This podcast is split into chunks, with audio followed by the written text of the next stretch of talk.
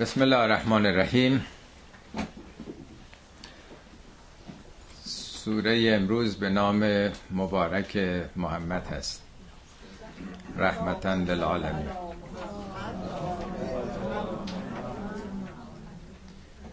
همطور که در آغاز سوره فتح هم عرض کردم سه تا سوره ای که پلوی هم قرار گرفته یه مجموعه است در برابر نقش پیامبر مکرم ما. قرآن در عین حالی که 114 سوره داره این سوره هم هر چندتایشون با هم یه مجموعه ای رو تشکیل میدن. از سوره چهلم تا چهل و شیشم یعنی قبل از این سوره سوره های معروف به هوامیمه همه با هامیم شروع میشن. اینا یه مجموعه 6 تا سوره است که هفت تا سوره که با هم دیگه مرتبط هستن. هر کدوم از یه زاویه مطلب رو بررسی می‌کنه. بعد از اون 6 تا یا 7 تا سوره 40 تا 46 تا هفتم میشه دیگه. بعد از او این سه تا سوره است. سوره 47 48 49 یعنی سوره محمد سوره فتح که همون فتح مبین بود که به رهبری پیامبر و ابتکار و انجام شد. بعد سوره حجرات که از اول راجع به پیامبر داره صحبت می‌کنه. این ستا بعد از اون از 6 تا سوره بعد سوره هایی است که راجع به جهان ابدی سوره 50 تا 56 بر حال ما فعلا توی این سه سوره هستیم و آغاز این سوره که درباره پیامبره که به نام او شروع میشه. خب خیلی جالبه که نام حضرت محمد در قرآن به حداقل ممکن آمده.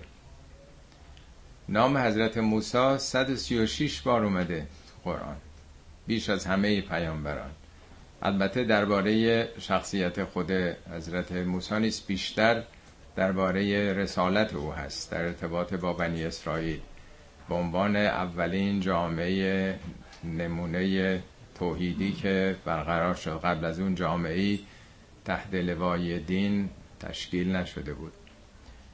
نام حضرت عیسی و مریم جمعا هفتاد بار اومده. نام ابراهیم شست و نه بار اومده. نوح چل سه بار. ولی نام محمد فقط چهار بار.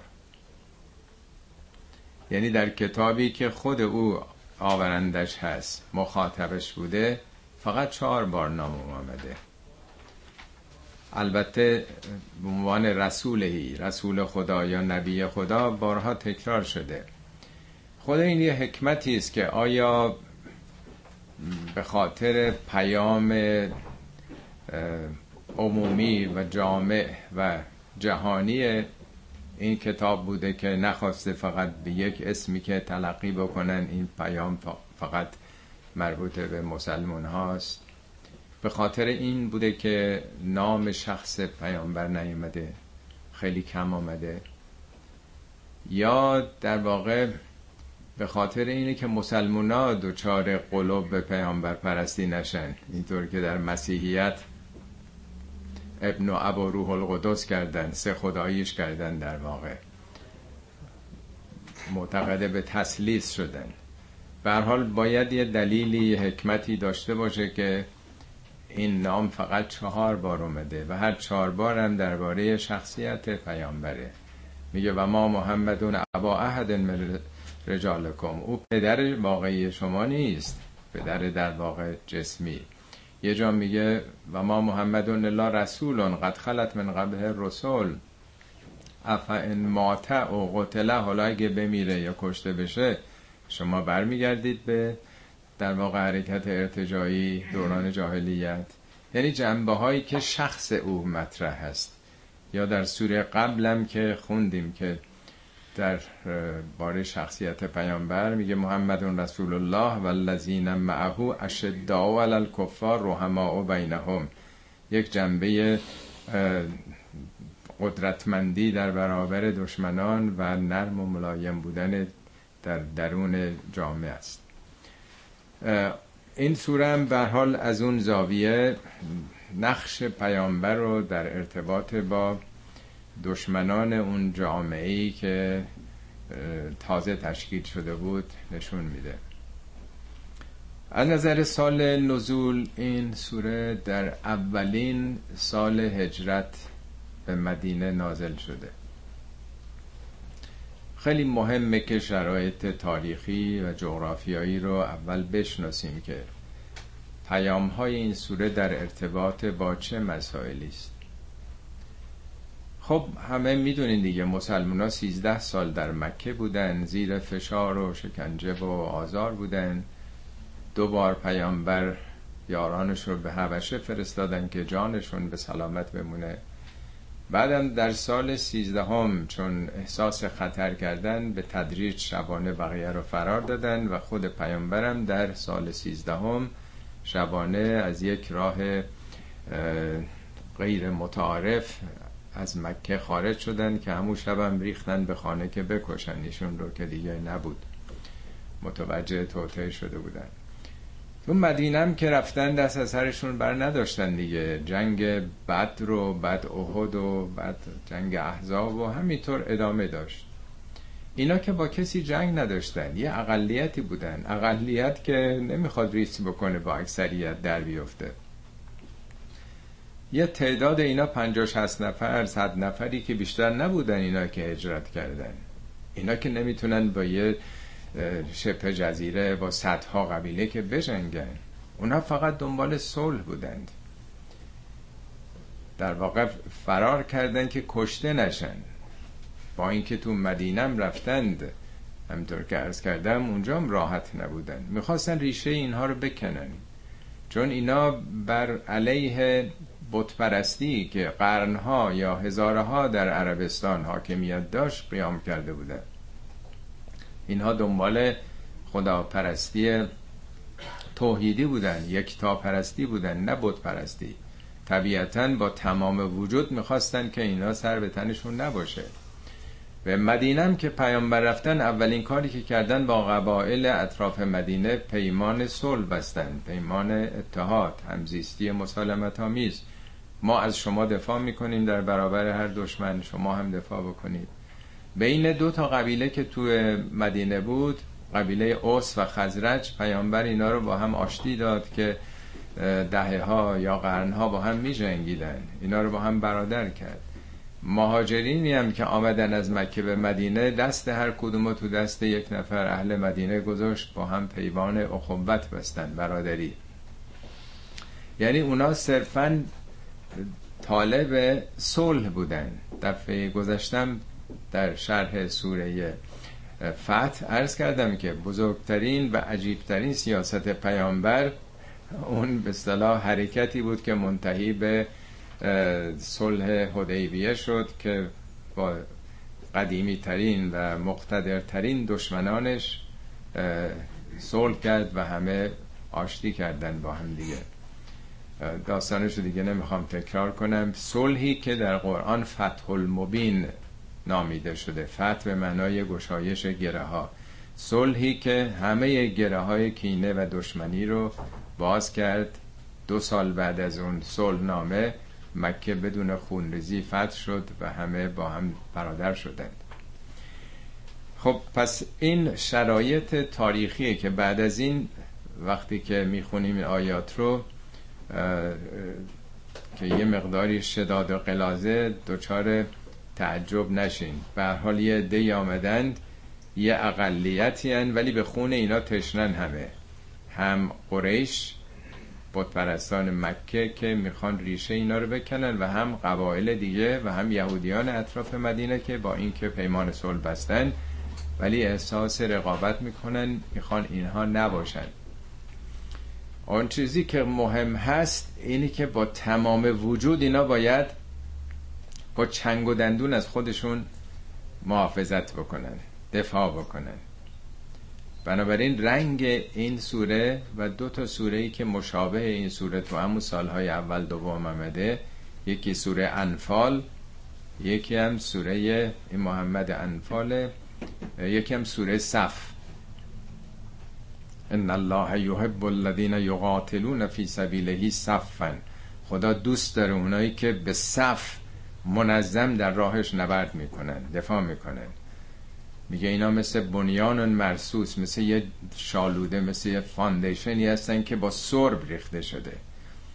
یعنی آیات سال اول و دوم سوم اگر ما ندونیم که این آیات در چه سالی نازل شده و در چه کانتکسی هست ممکنه به نظرم بیاد این کتاب چقدر خشنه چقدر داره دستور به صلاح سخت جنگی میده.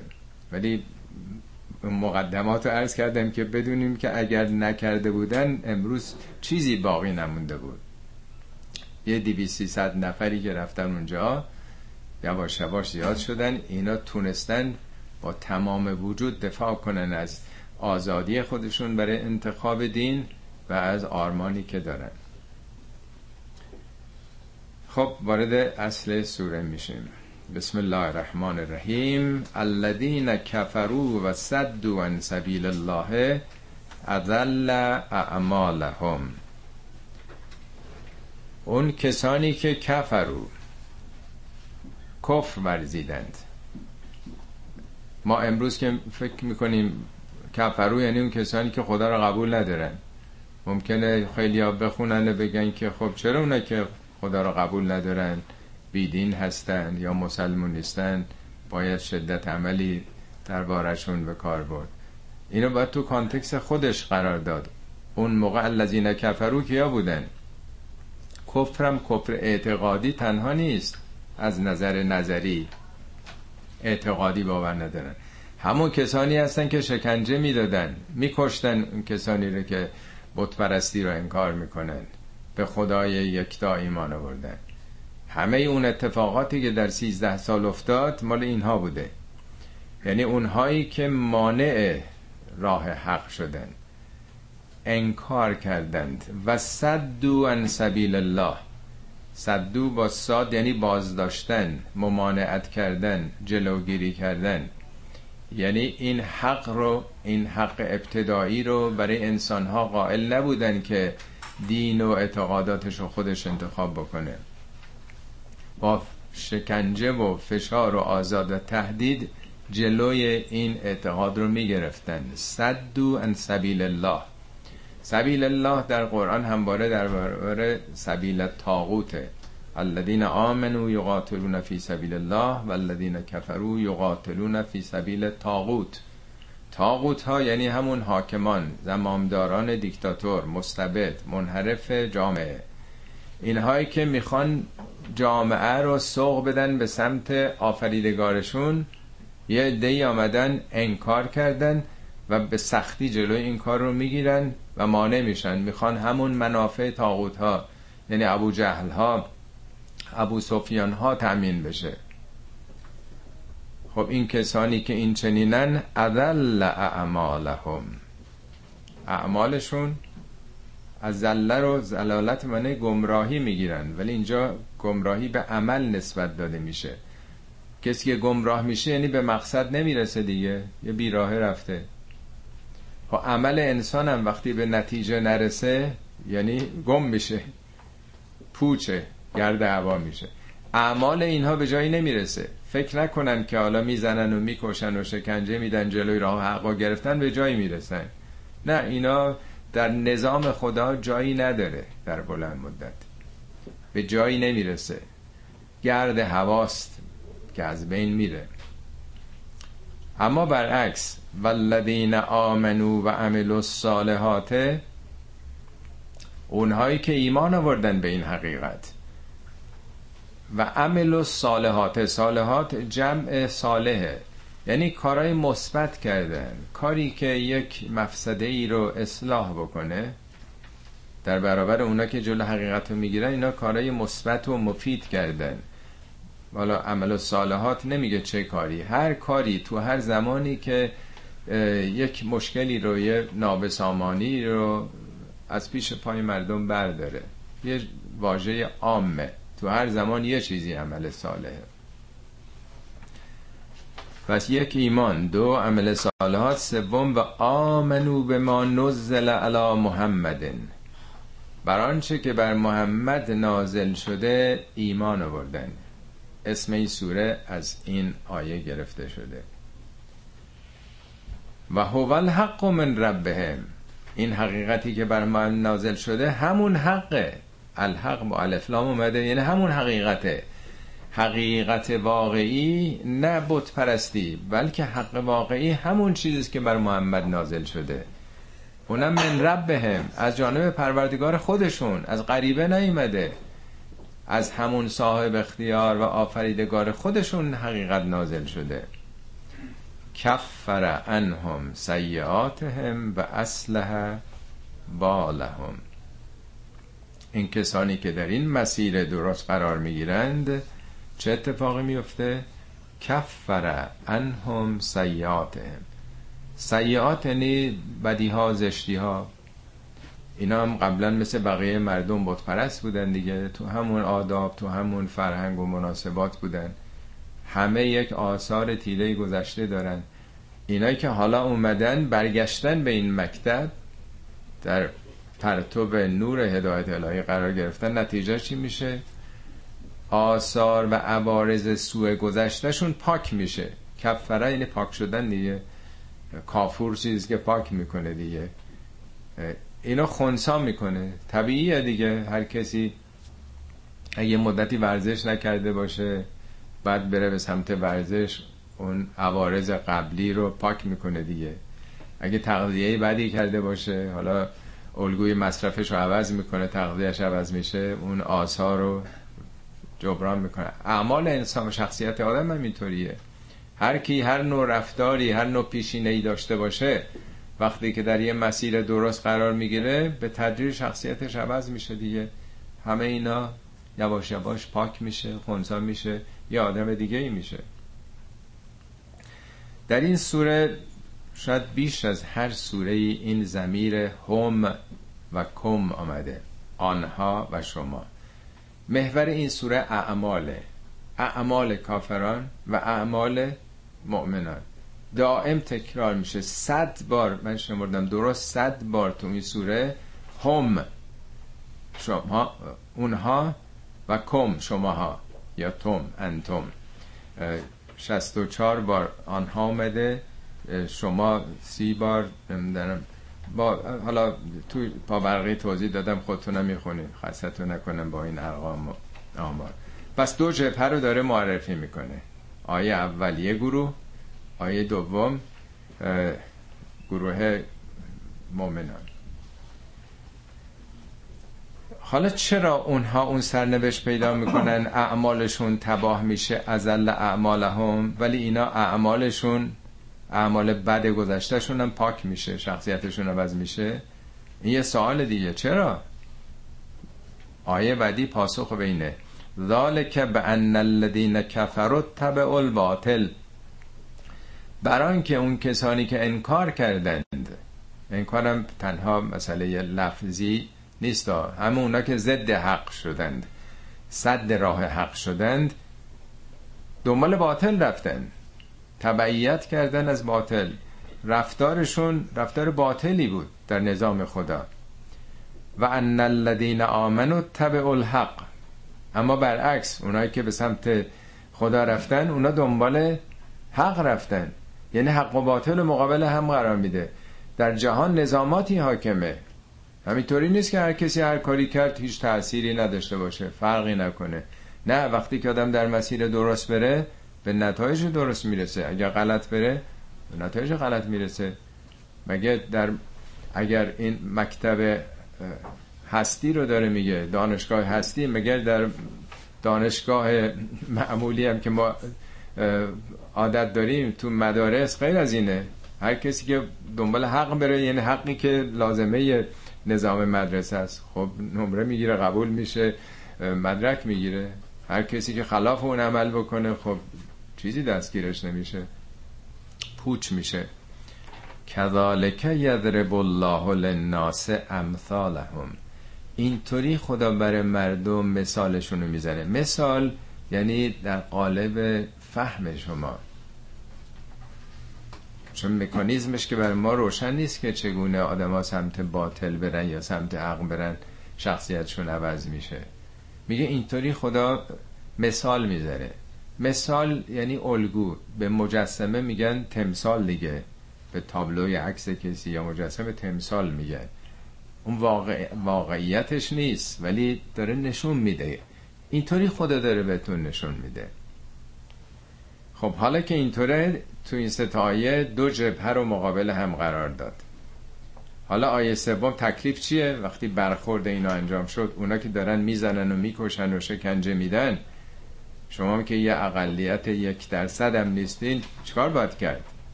آیه بعدی که ظاهرش خیلی سخته. ولی عرض کردم تا تو کانتکسش نبریم متوجه نمیشیم که چرا باید جدی بود تو اینجور موارد. فاذا لقیتم الذین کفروا وقتی که با اینها برخورد کردید. ملاقات نه اینکه تو کوچه خیابان ملاقات کردین تلاقی کردین. یعنی در جبهه جنگ دو صف مقابل هم قرار گرفتن چیکار باید کرد؟ پیام اینه که نترسید. فرار نکنید. شبیه این اتفاقا تو سوره انفال هست آیه 15 میگه فاذا لقیتم الذین کفروا زحفا. زحف یعنی نورد فلا تولوهم الادبار فرار نکنینا نترسینا شبیه این آیات هم در جای دیگه اومده اونجا میگه فرار نکنید. نترسید. اینجا میگه چیکار باید کرد؟ فضرب و رقاب. زدن گردن ها یعنی اونا که دارن حمله بهتون می‌کنن این همه هم ازتون کشتن. اگر برخورد نظامی پیش آمد دیگه اونجا نمیشه خواهش تمنا کرد و من بمیرم تو بمیرم و اشتباه کردیم و حالا بیایم مثلا با هم کنار بیام با هم صحبت کنیم. نه دیگه جنگ دیگه جپه جنگه فضرب و رقاب دستور العمل گردن زدنه. نه این گردن زدن هایی که داعش دستگیر می‌کنه اونجوری می‌زنه. این تو جنگه تو میدون جنگه. اون موقع شمشیر فقط بوده دیگه. دیگه تفنگ و تیر و چیزی دیگه نبوده. ابزار جنگ فقط شمشیر بوده دیگه. یعنی وقتی روبرو هستن. تا کی؟ حتی ازا اثخنتموهم. بعضی ترجمه نوشتن که تا خونین و نشون بکنیم. اسخان به معنای خونریزی گرفتن. ولی از نظر لغوی اسخان یعنی زمینگیر کردن. یعنی از اون تحرک و حمله اینا متوقف بشن. یعنی دشمن رو متوقف بکنین سر جاش بنشونین.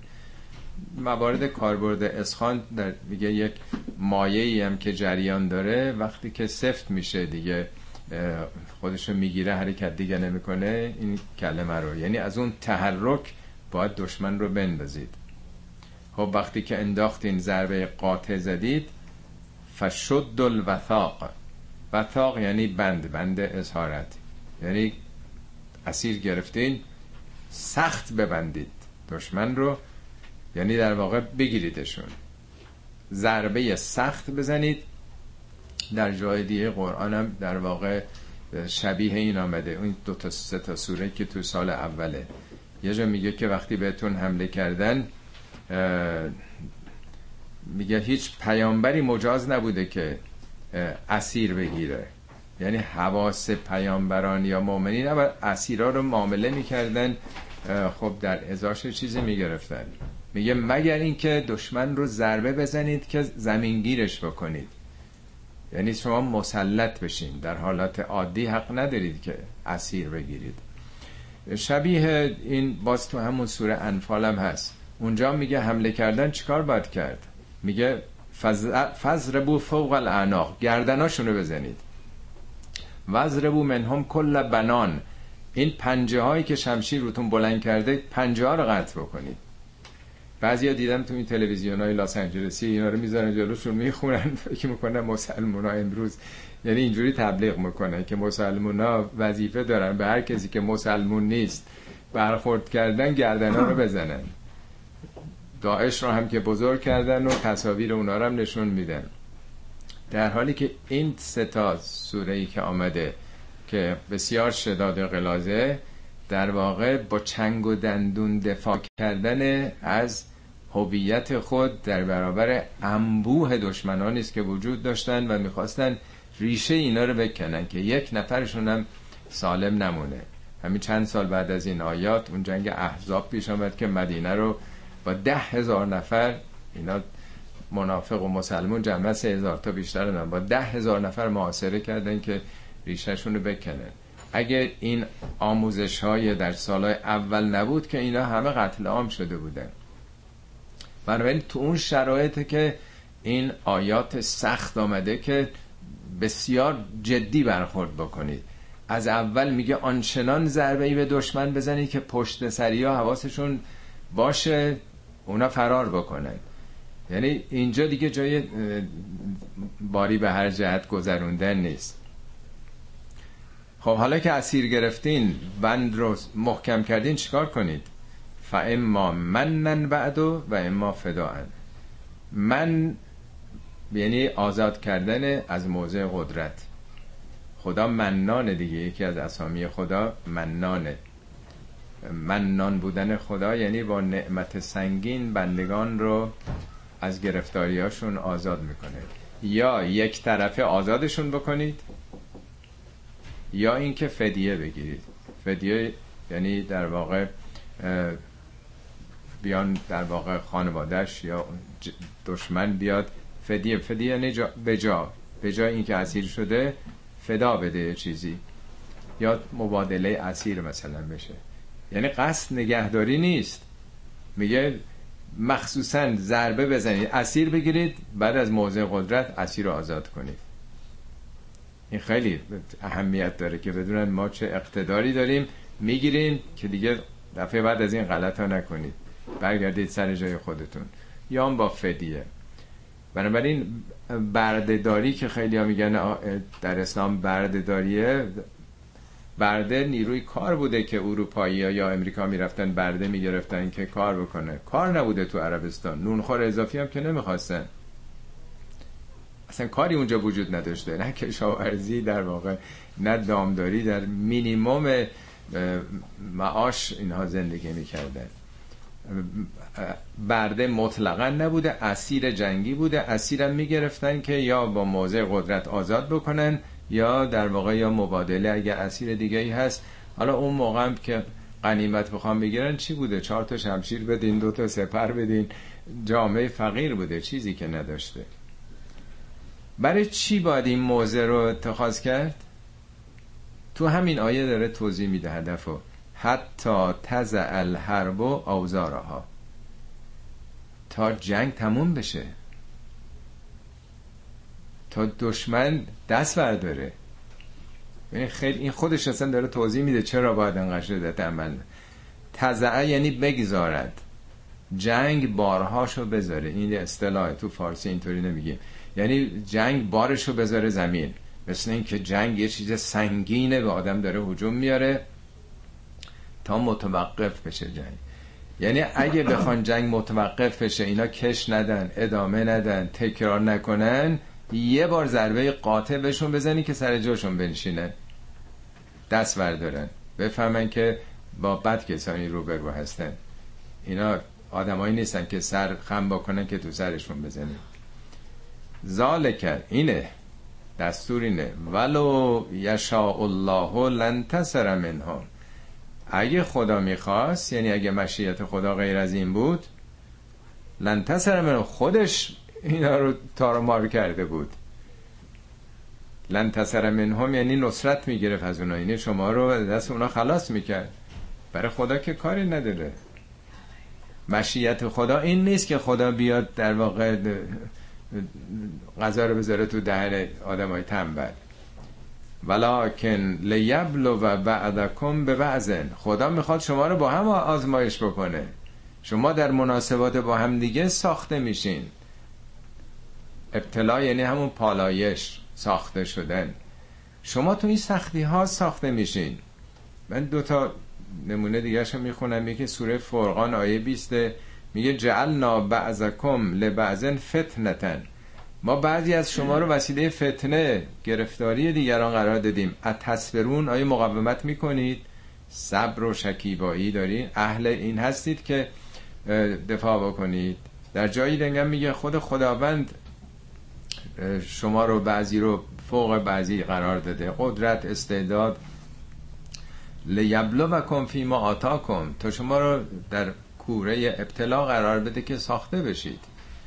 پس اینجا میگه هدف از این برخوردا خدا می‌تونست که جلوی دشمنان پیامبرانش رو بگیره. همه رو تارمار بکنه. کسی جرأت نکنه نگاه چپ به پیامبران بکنه. ولی شما باید ساخته بشین. شما باید در این دشواری ها امتحان بدین تا بتونین بالا بیاین قوی بشین. والذین قتلوا فی سبیل الله فلن یذل اعمالهم. اینو بدونید مطمئن باشید نگران نباشین. حالا آخر شوخی نیست جنگ اینا نیرومندن چند برابر ما کشتن شدید جای دوری نرفتید. اونایی هم که در راه خدا کشته میشند فلن یذل اعمالهم. اعمالشون که گرد هوا نمیشه اعمالشون که تباه نمیشه. این سوره ارز کردم از اول تا آخر. رو اعمال مرتب. هیچ سوره ای در قرآن به اندازه این سوره راجع به اعمال صحبت نکرده. حتی نصف این سوره یکی دو تا سوره است که نصف این مقداره. داره نقش عمل رو توضیح میده. هم و کم اونا و شما. این دو جبهه رو که شما دارین الان عمل می‌کنید ببینیم نتایج عمل چگونه میشه. فلن یذل اعمالهم سیهدیهم. س یعنی به زودی. یعنی در این مسیری که شما میرید به زودی. یعنی که ناگهان این اتفاق بیفته. سیهدیهم. حالا ترجمه می‌کنن به زودی خدا هدایتشون می‌کنه اینا که هدایت شده بودن هدایت به معنی راهنمایی. هدایت به معنی رهبری به سوی مقصود. اینا به زودی به سوی مقصود می‌رسن. چه مقصودی؟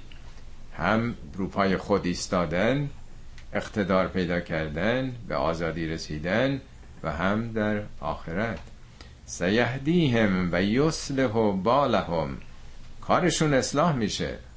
بال به حال احوال میگن. الان یه شرایط بدی اقلیتن. چپ و راست دارن بهشون حمله می‌کنن. روز و شب ندارن. این همه کشته شدن مجروحن ولی به زودی حالشون عوض میشه. یصلح بالهم. بال یعنی از کردم حال و احوال کارشون سامان پیدا می‌کنه. و یدخلهم الجنت عرف حالهم. به زودی در آینده خداوند اینها رو وارد بهشتی خواهد کرد که عرف حالهم. به اونا شناسونده نشانه های آخرت رو گفته براشون. آیه هفتی بعدی هم در همین ارتباطه. یا ایها الذین آمنو ای کسانی که ایمان آورده اید خودتون آمدید وارد این مکتب شدید. ان تنصر الله ینصرکم اگر خدا رو یاری بدید خدام شما رو یاری می‌کنه. آیا خدا نیازی به یاری ما داره؟ منظور از یاری کردن خدا یاری کردن رسول اونه دین اونه. آرمانی است که او برای خودمون فرستاده. و یثبت اقدامکم گام هاتون محکم میشه. گام هاتون ثابت میشه. یعنی مثل کوه محکم خواهید شد. دیگه فرار نمی کنید پاتون نمی لرزه لغزش پیدا نمی کنید یعنی در مسیر حق که قرار بگیرید شخصیتتون هم محکم میشه. دیگه ترستون میریزه. شهامت پیدا می‌کنید. شجاعت پیدا می‌کنید. یکی از توصیه های حضرت علی تو نهج و بلاغه است. در قبل از جنگ این توصیه رو به سپاهشون می‌کنن. میگن تزول الجبال فلا تزول. کوه ها اگه لرزیدن تکون خوردن شما نلرزید. تطفل ارز قدمه. گام هاتون رو زمین محکم بذارید. مثل میخ تد یعنی میخ کوب بکنید. عقب نرین. اعر الله جمجمته. جمجمه رو به خدا بسپارید. جمجمتون اون موقع ممکن بود تیری بیاد کمال جمجماتون هم به خدا بسپارید. از زعلا ناجزک دندوناتون رو هم دندوناتون رو هم بذارید. محکم. ارمه به بسرک اقصل قوم این جلو رو نگاه نکنید. چشمتون رو بندازین به آخر سپاه. یعنی این آدم مقدر جلو رو می‌بینه. یعنی اصلا اهمیت ندین. انتهای سپاه رو ببینین. خیلی از این چیزهای حماسی خیلی تو نهج و بلاغه زیاد اون موقع حضرت علی هم فرمانده بسیاری از این جنگ ها بودن دیگه. وقتی آدم این روحیه رو داشته باشه مثل کوه سر جای خودش قرار گره باشه. اصلا نگاه اعتنایی هم به دشمن نکنه. دندوناش رو هم بذاره نلرزه در واقع جمجمش هم به خدا بسپره دیگر چی می‌خواد بترسه؟ همین حالت ها رو داشتن که تونستن دفاع بکنن. میگه شما خدا رو یاری بکنید خدا هم شما رو یاری می‌کنه. خدا که نیازی نداره. توی سوره دیگه میگه ولی ینصرن الله من ینصره ان الله لقوی عزیز. خدا قویه. خدا شکست ناپذیره اگه میگه خدا رو یاری کنید که خدا که نیاز نداره. یعنی خودتون رو یاری کنید در واقع. جامعتون رو یاری کنید. اما طرف مقابل والذین کفروا فتأس لهم و اضل اعمالهم. اما اونایی که جبهه مخالفن دشمنانی که می‌کشن و شکنجه میدن فتأسن لهم. بر اونها تأس باد. تأس در کتاب لغت میگن لغزشی که آدم سقوط می‌کنه. به هلاکت می‌رسه. آیه قبلی میگه یثبت اقدامکم. اونها جا پاشون قوی میشه اینا میترسن میلغزن سقوط می‌کنن. و اذل اعمالهم. کاراشون تباه میشه به جایی نمی‌رسه. این ازل اعمال هم تو آیه یک اومده بود تو آیه چهار اومده بود اینجا هم باز تکرار میشه. چرا این چنینه؟ ذالک به انهم کرهو ما انزل الله. برای اینکه اینا نسبت به اون چه که خداوند نازل کرده یعنی پیامی که به پیامبر اسلام اومده قرآن اینا کراهت دارن. خب آدم میگه حالا کراهت داشته باشن چه اشکالی داره؟ بعضی قبول دارن بعضی ندارن. ولی خب ریشه هر کاری به حب و بغض ما ارتباط پیدا می‌کنه. ما اگه چیزی بغض و کینه داشته باشیم یه جوری عمل می‌کنیم. اگر حب داشته باشیم علاقه داشته باشیم یه گونه دیگه. یعنی این تمایل قلبی انسانه یا کراهتشه که عملش رو تعریف می‌کنه. یعنی اینا متنفر بودن منزجر بودن کراهت داشتن. طبیعتا مقابل این مکتب قرار گرفته بودن. فاحبت اعمالهم بنابراین اعمالشون تباه شده. اعمالشون به جایی نمی‌رسه. خب حالا چیکار باید کرد؟ راحل چیه؟ چه توصیه به اینا هست؟ یا مشکلشون چیه؟ آیه دهم میگه افلم یسیرو فل ارز آیا اینا سیر و سیاحت نمی‌کنن در زمین؟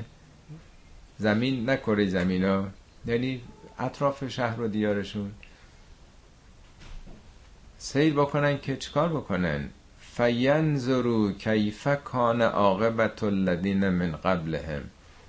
برن سیر بکنن که سرانجام پیشینیان به کجا رسید. آخه شما که نوبرش رو که نیوردید. این همه سرکوبگران بودن این همه مستبدین دیکتاتورا بودن به کجا رسیدن؟ حالا زمان ما ما این همه کتاب داریم کتاب خونه هست میریم می‌خونیم. تو اون جامعه که کتابی نبوده مردم سوادی نداشتن. فقط باید می‌رفتن می‌دیدن آثار خرابه های گذشتگانو. بارها تو قرآن میگه که این سر راتونه که به شام میرین قوم عاد قوم سمود قوم لوط. میگه صبح و شب از کنارش میرین برین نگاه بکنین اینا کجا رسیدن؟ میگه خیلی از شما قوی تر بودن اینا. در قرآن هفت بار اومده که سی رو فل ارز برید سیر بکنید در زمین. هفت بارم اومده افلم یسیرو آخه چرا نمیرن سیر بکنن؟ اگه قرآن امروز آمده بود می‌گفت آخه چرا نمیرین کتاب های تاریخ رو بخونین؟ دیگه نمی‌گفت برین سیر بکنین. دیگه راحت دیگه. میریم خیلی راحت تو خونه چهار ساعت وقت می‌ذاریم یه تاریخ دوره ای رو می‌خونیم. سیر بکنید برای اینکه فین زرو. نظاره کردن نه اینکه فقط رویت بکنید. یعنی ببینید بشناسید. در قرآن نه بار اومده که برید سیر بکنید که بنگرید. شیش بارش راجب تاریخه. کیف کان عاقبت الذین من قبلکم. قبلی ها به کجا رسیدن؟ یعنی می‌خواد بگه بریم فلسفه تاریخ رو بخونید. برید تاریخ رو بشناسین تاریخ یعنی استفاده از عبرت پیشینیان. بارها این فرمایش حضرت علی رو تکرار کردم میگه من گرچه عمر زیادی نکردم ولی چون عبرت گرفتم انگار از زمان آدم زندگی کردم. یعنی آدمایی که اهل سیرن و نظاره در گذشته هستن انگار با اونها بودن. چرا آدم خودش همه چیز رو از اول تجربه کنه؟ چرا از نتایج تجربیات دیگران آدم استفاده نکنه؟ برید ببینید که عاقبت کسانی که قبل از شما بودن به کجا رسید. دمر الله علیهم وللکافرین امثالها. اونا هلاک شدن. برای آدمایی که انکار می‌کنن در میفتن با حق امثالها مثل همین سرنوشتا خواهد بود. قوانین تاریخ که عوض نمیشه. زیر این آسمان همه جا یک قانون حاکم هست. بازم این زالکه تکرار میشه. ذالک به ان الله مولا الذین آمنو و ان الکافرین لا مولا لهم. برای اینکه تو این نظام هستی خداوند مولای کسانی است که ایمان آوردن. مولا یعنی دوستدار یعنی کارساز یعنی کسی که در واقع یار و یاوره. کسی که در مسیر خدا میره خدا کارسازی می‌کنه براش. در پناه ولایت خدا رفته. اللهی که آفریدگار میلیون ها میلیارد ها کهکشانه رفته. اما اونایی که خلاف این نظامات هستن انکار می‌کنن حقیقت رو میپوشونن. لا مولا لهم. مولایی نیست تو این نظام برای اونها. هی ذالک همه داره تکرار میشه. تو آیه 9 داشتیم قبل داشتیم 11 هست که چرا اینطوریه؟ چرا این دو جبهه به دو سرنوشت متفاوت می‌رسن ان الله یدخل الذین آمنوا و عملوا الصالحات جنات تجری من تحتها الانهار. ان تأکید بی تردید مسلما خدا اون کسانی رو که ایمان به این حقایق آوردن و کارهای اصلاحی مثبت کارهای ایجابی کردند به بوستانهایی به بهشتهایی وارد می‌کنه که از زیرش نهرها جاری است. این جمله که هی تکرار میشه تو قرآن چهل بار اومده. من همواره توضیح هم دادم. اینا تمثیل در قالب زندگی چارده قرن پیش اعراب جاهلیت که صحرا بوده منطقه استوایی بوده. یه جایی که باغ باشه آبم جاری باشه. نه از به اصطلاح چاهی بیاد نماد سبز و خرمی ابدی بوده. اونا ایدال های ذهن اونهاست. قرآن هم در اون زمان اومده. باید پیامو گرفت نه اینکه امروز حالا یه باقی است که جوی آبم از زیرش جاریه. طرف مقابل چطور؟ والذین کفرو اونهایی که انکار کردند یتمتعون. همش یتمتعون مزاره دائما دنبال کیفشونن تو دنیا. تمتع یعنی بهرهمندی. هدفشون از زندگی اینه که هرچه بیشتر لذت ببریم هرچه بیشتر خواهش های نفسانیمون رو ارضا بکنیم فان داشته باشیم لذت داشته باشیم عمر قنیمت هست خوش باش. همش دنبال بهرهمندی مصرفن از این زندگی. و یعکلون یعکلون هم مزاره می‌خورند. چگونه؟ کما تأکل الانعام. همینطور که چارپایان می‌خورند. اینجا نمی‌خواد به اینا توهین بکنه. اینا هم بندگان خودن. اینجا قصد توهین نیست. قصد یک واقعیت یه حقیقته.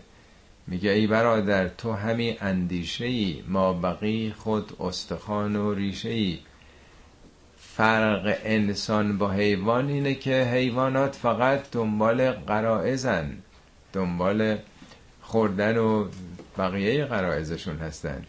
انسان خدا بهش انتخاب داده اختیار داده که راهش رو انتخاب بکنه هدف داشته باشه آرمان داشته باشه. اگر انسانی هدفی نداشته باشه آرمانی نداشته باشه دنبال حقیقتی نبوده باشه برگشته به همون یه پله رفته پایینتر به دوران حیوانیت که فقط قرائزه فقط حیوانات می‌خوان تمتع داشته باشن بچرن و بخورن. میگه خب این که همون شد. و نارو مثول لهم. جایگاهشون دوزخ خواهد بود. نار مقابل نوره. نور همون نوری است که انبیا آوردن. نور هدایت مقابلش ناره. خدا مقابل هواست خدا یعنی هدایت خدا هوا یعنی هوای نفس. این دوتا دو نتیجه مختلف داره دیگه. حالا تا اینجا در واقع این دو جبهه رو سرنوشتاشون رو توضیح داد. حالا آیه بعدی ظاهرا دلداریه برای پیامبره. می‌خواد بگی خب تنها تو نیستی که مواجه با این مشکلات هستی. و که من قریت هی اشد قوت من قریت کلتی اخرجت کرد که یعنی چه بسیار؟ من قریت از قریه ها قریه امروز ما فارسی زبان ها به عنوان روستا و ده می‌گیریم. ولی قری یعنی مردمی که یه جایی جمع بشن. هم به شهر گفته میشه و هم به شهروندان. در واقع قریه در زبان عربی میشه گفت شهر میشه گفت تمدن. یعنی قبل از اینا قبل از اینا که تو دارن این کار می‌کنن ای بابا در طول تاریخ انقدر تمدن ها شهرهایی بودن که از این قریه تو من قریت کلتی اخرجت که اینایی که تو رو اخراج کردن. البته پیامبر خودشون سال سیزدهم شبانه رفتن. ولی همینجوری که رو میل و رغبت نرفتن. ولی که کشته نشن رفتن که همون شبم ریختن تو خونه که بکشن. که حضرت علی هم جایشون خوابیده بود. در واقع اخراج کردن دیگه. از اینایی که دور اخراج کردن در طول تاریخ خیلی زیاد بودن. اهلکناهم. اینا هم هلاک شدن اینا منقرض شدن هیچ کدوم نموندن که فلان ناصر لهم. برای اونها ناصری نبود. در نظام خدا که کسی که جنایتکار باشه و دیگران سرکوب بکنه که نصرتی نداره. افمن کان علا بینت من ربهی آیا اون کسی که بر یک بیینه ای از جانب آفریدگارش تکیه داره؟ بیینه یعنی دلیل روشن یعنی منطق داره شناخت داره. برای هدایتی استوار هست؟ یعنی خود پیامبر یا مؤمنینی که به او گرویدن؟ اینا به یه بیینه ای باور کردن. بیینه یعنی دلیل روشن و آشکار یعنی منطق استدلال. کمن زوین له سو عملهی این آدما مثل کسی هستن که کاراش به نظر خودش خیلی خوب جلوه می‌کنه. زوینه یعنی زینت داده شده. لهو سو و عملهی. اعمال سوی که می‌کنه به نظر خودش خیلی هم عالیه. اون کسانی که میامدن میکشتن چکنجه می‌دادن مسلمان ها رو اونا فکر می‌کنن کار بدی می‌کنن. فکر می‌کردن که اینا علیه بت پرستی قیام کردن. عقاید پدران ما اجداد ما بدترین کار دارن می‌کنن دیگه بدترین خیانت رو دارن می‌کنن. معلومه باید شکنجه بشن باید کشته بشن باید اخراج بشن. بدترین کار رو دارن می‌کنن که آزادی ایمان رو بر نمیتابند با این چنین برخوردهای خونین رفتار می‌کنن. به نظر خودشونم عالیه. هیچ اشکال هم نداره. همواره همینطوره. تمام این جنگ هایی که اتفاق داره میفته تمام این سرکوپا کشتارا شما فکر اونا به عنوان کار بد دارن می‌کنن یا قبلا توجیه کردن برای خودشون. اینو در واقع به نفع منافع ملی خودشون می‌دونن. یک جایی مطلبی خوندم می‌گفت که اونایی که توی جریان هولوکاست در واقع تو کوره های گاز سالن های گاز میسوزندن اول ایدئولوژیش درست میشه که اینا که آدم نیستن اینا که ارزش ندارن. یعنی قبلا از نظر فکری خودشون رو قانع می‌کنن که اینا که حق حیات ندارن بعد میشه پشه میشن. مثل مگس که راحت داره صد تا مگس هم بکشه که دیگه از براش اصلا مهم نیست. دیگه اصلا ناراحت هم نمیشه یه لحظه هم فکر نمی‌کنه. همیشه اینطوری که اول آدم خودش رو فریب میده و بعدا اون کارو می‌کنه. خب آیا اون کسی که بر هدایته مثل اون کسی است که زشتکاری های خودش به نظرش خیلی خوب آمده؟ و او احواهم و تبع از هوای نفس خودشون دارن تبعیت می‌کنن. پس یکی بر هدایت اونم هدایت تبیین یافته. بسیار روشن. یکی هم که هر کاری که خودش می‌کنه عاشق کار خودشه و کار خودشو پرفکت می‌دونه. فقط دنبال منه. خب آیه آخر. اینم از آیات خیلی بحثنگیز قرآنه که تا توجه به کانتکستش و دلایلش نداشته باشیم ممکنه برای موجب سوء تفاهم بشه.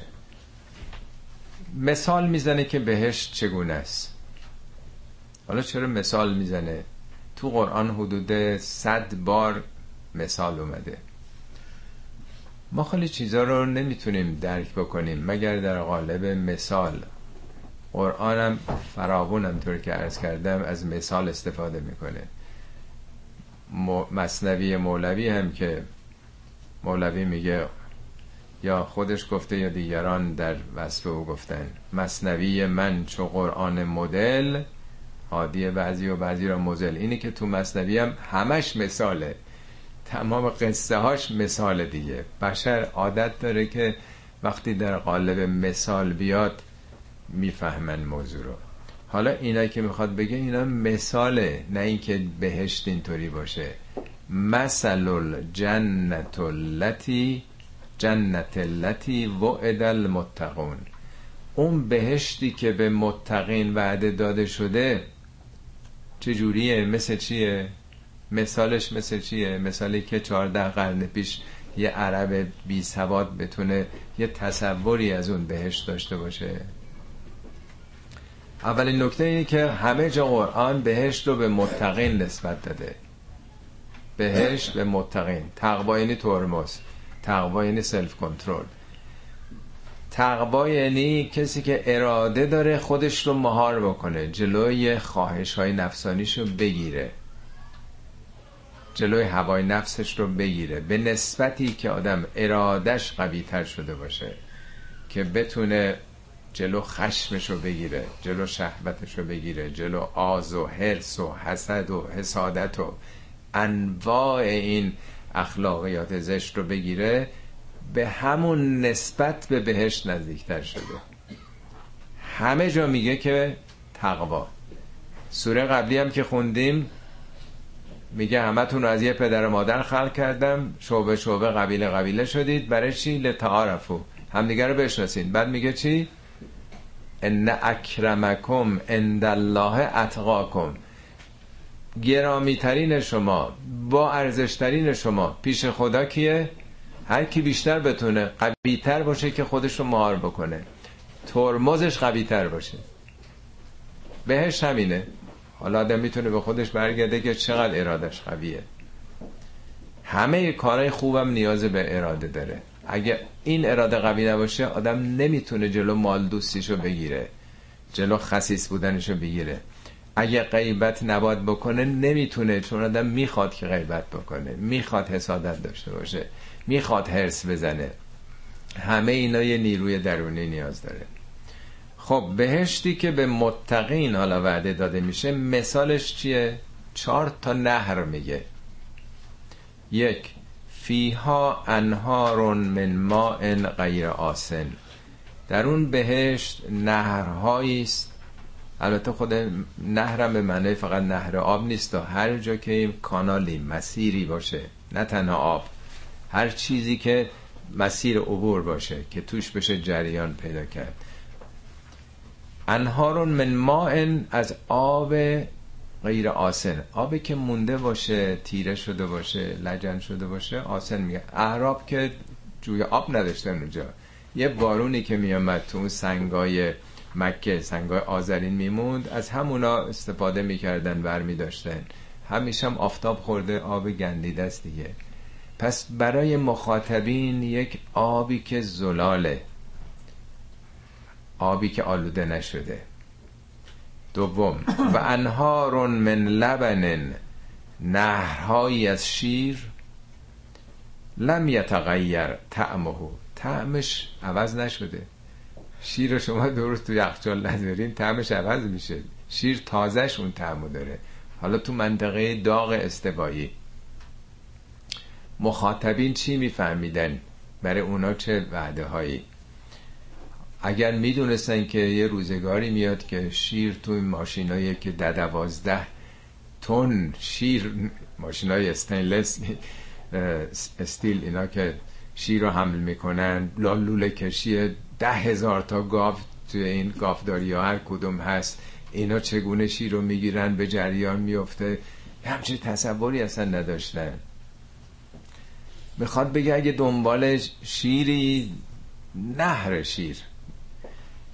سوم و انهارون من خمر نهرهایی از شراب. خمر مخمرات یعنی اگه دنبال می هستی دریای می. بازم اونا خبر نداشتند صدها واینری شمالی کالیفرنیا که اینجام در واقع با اونم کامیونا دارن می‌برن یا این بشکه های بزرگ. همچین تصورهایی نداشتن که چه سیستمی به وجود میاد چهارم و انهارون من اصل مصفا. نهرهایی از اصل مصفا. آقا اصلی که آدم یه قاشق چای خوری باید برده می‌خواد بگه تو اگه دنبال اینا هستی بابا بی نهایتش در هر چی تصور بکنی همه اینا هست. در دو جا قرآن حدود سقور بهشت رو گفته که بهش کجاست. تو تصور ذهنی مردم چه یهودی ها چه مسیحی ها چه مسلمان ها بهشت یه باغ بزرگیه. حالا فکر می‌کنن تو کره زمین نیست ولی یه جایی یه باغه. قرآن میگه بهش کجاست؟ میگه سار او. الا مغفرت من ربکم و جنت سرعت بگیرید به سوی پاک شدن مغفرت خدا و بهشتی که ارزو هست سماوات و الارض. همه عالم هستی بهشت. تمام سماوات. حالا عرض کردم 300 400 بیلیون کهکشان تا حالا شناختن. بهش کجاست؟ بهش جای خاصی نیست. همه جهان هستیه. حالا اگه یه بهش جهان هستی باشه یکی آرزوش نه اصل باشه و شیر باشه بهش نمی‌رسه. ولی مخاطبین چهارده قرن پیش بیش از این نمی‌دونستن. و لهم فیها من کل ثمرات. یعنی اینا که گفته شد اینا یه گوشه است. از هر بهره ای از هر ثمره ای برای اونها هست. لهم یعنی ویژه اوناست. حالا اینا برای کسانی است که دنبال این چیزا هستن شیر و اصل و مغفرتون من ربه. مهمتر از اینا آمرزش پاک شدن. تمام رضائل شخصیتی آدم پاک بشه تصفیه بشه مثل اینکه تازه متولد شده. کمن هو خالدون فنار این مثل کسی است که جاوید در آتش خواهد بود. و سقو ما ان همیمن که آب جوشی داغی همین هم تشبیه البته. فقط ام مثل آب جوشی که آدم بخوره چون همش میگه اینا مثاله. که اما و اعشاش در واقع بخواد قطع قطع بشه. اینا بر قالب مثال قابل فهمه. آیات راجب جهنم یا بهش در مکه عمدتا این تمثیلا درش هست که انسانهایی بودن که هنوز راه نیفتاده بودن. این فکر می‌کنم آخرین آیاتی باشه که نازل شده. بعد از اون دیگه مسلمان فهمیدن اونجا میگه و رزوان من الله اکبر. رضایت خدا بالاتر از بهشته. دیگه بارها تو قرآن تکرار میشه. همون فرمایش حضرت علی که خدایا من نه از ترس جهنمت تو رو میپرستم نه به شوق بهشته. تو رو میپرستم که از شایسته در واقع پرستشی. تو اون دعای کمیلم میگه که خدایا اگر من دوزخی شدم همه اهل دوزخ رو خبر میدم که تو رو دوست دارم. یعنی کسی که عاشق میشه که دیگه به اونجا نگاه نمی‌کنه. میگه لعن لعنش اگر منو جمع بکنی با اعداء که با دشمنان خودت اگر من در دوزخم باشم فکیف اسبر و علا فراغک؟ فراغ تو رو چگونه تحمل بکنم؟ و کیف اسبر و ان نظر الی کرامتک؟ چگونه محرومیت از نگاه به کرامت های تو این ارزش های متعالی رو من بتونم تحمل بکنم؟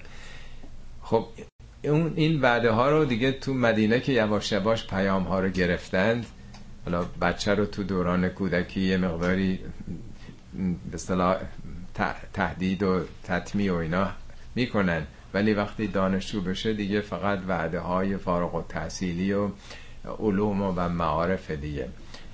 در این یه دونه آیه 15 بار نکره اومده. نکره مثلا میگه فیها انهارون. الانهار نیست. انهارون یعنی یه نهری نه این نهرها. همش اصلن یه اصلی. مصفا نمی‌دونم. خمرن. یعنی میگه اینا مثاله برای فهم شما. 15 بار تو همین یه آیه به صورت نکره اومده یعنی ناشناخته است. در یکی از آیات قرآن میگه که و ما تدری نفسون. هیچ نفسی نمی‌تونه درک بکنه. مازا اخفی لهم من قررت اعیون اون چشم روشنی ها وعده هایی که خدا داده که مخفیه بر شما. هیچ نفسی نمی‌تونه درک بکنه. همه اینا به شکل تمثیل در حد فهم شماست. پس هم بهشت و هم دوزخ همه اینها تمثیلی متناسب با فهم و درک و چارچوب ها و محدودیت های ذهن انسان. خب صدق الله العلی العظیم. بسم الله الرحمن الرحیم. جلسه دوم بررسی آیات سوره مبارکه محمد از آیه 16 خب به خاطر دارین که ارز کردم که این سوره در واقع محور اساسیش نقش پیامبر فرماندهی پیامبر در اون دوران بسیار سخت و خطرناک. این سوره توضیح دادم که در اولین سال هجرت نازل شده. یعنی بعد از اون سیزده سالی که در مکه زیر فشار و شکنجه و آزار بودند فرار کردند مسلمان ها آمدن حالا در یک شهر دیگری. البته اسمش یسرب بود ولی چون پیامبر و مسلمان آمدن نامش مدینت نبی شد شهر پیامبر. یعنی یه اوتوپیا یه الگوی جامعه مدنی. خب اون شهرم قبلا دو گروه بودن دو قبیله که با هم اختلاف داشتن طایفه اوس و خزرج که پیامبر بین اونها رو هم صلح جاری کرده بوده بعد از سالیان دراز و اونها هم با تازه واردان یعنی مسلمان ها یکی شدن. اونا به کمک اومدن نام اونها انصار شد کسانی که کمک می‌کنن مهاجر و انصار پیامبر دست اینا رو هم در هم گذاشت دست هم دیگه.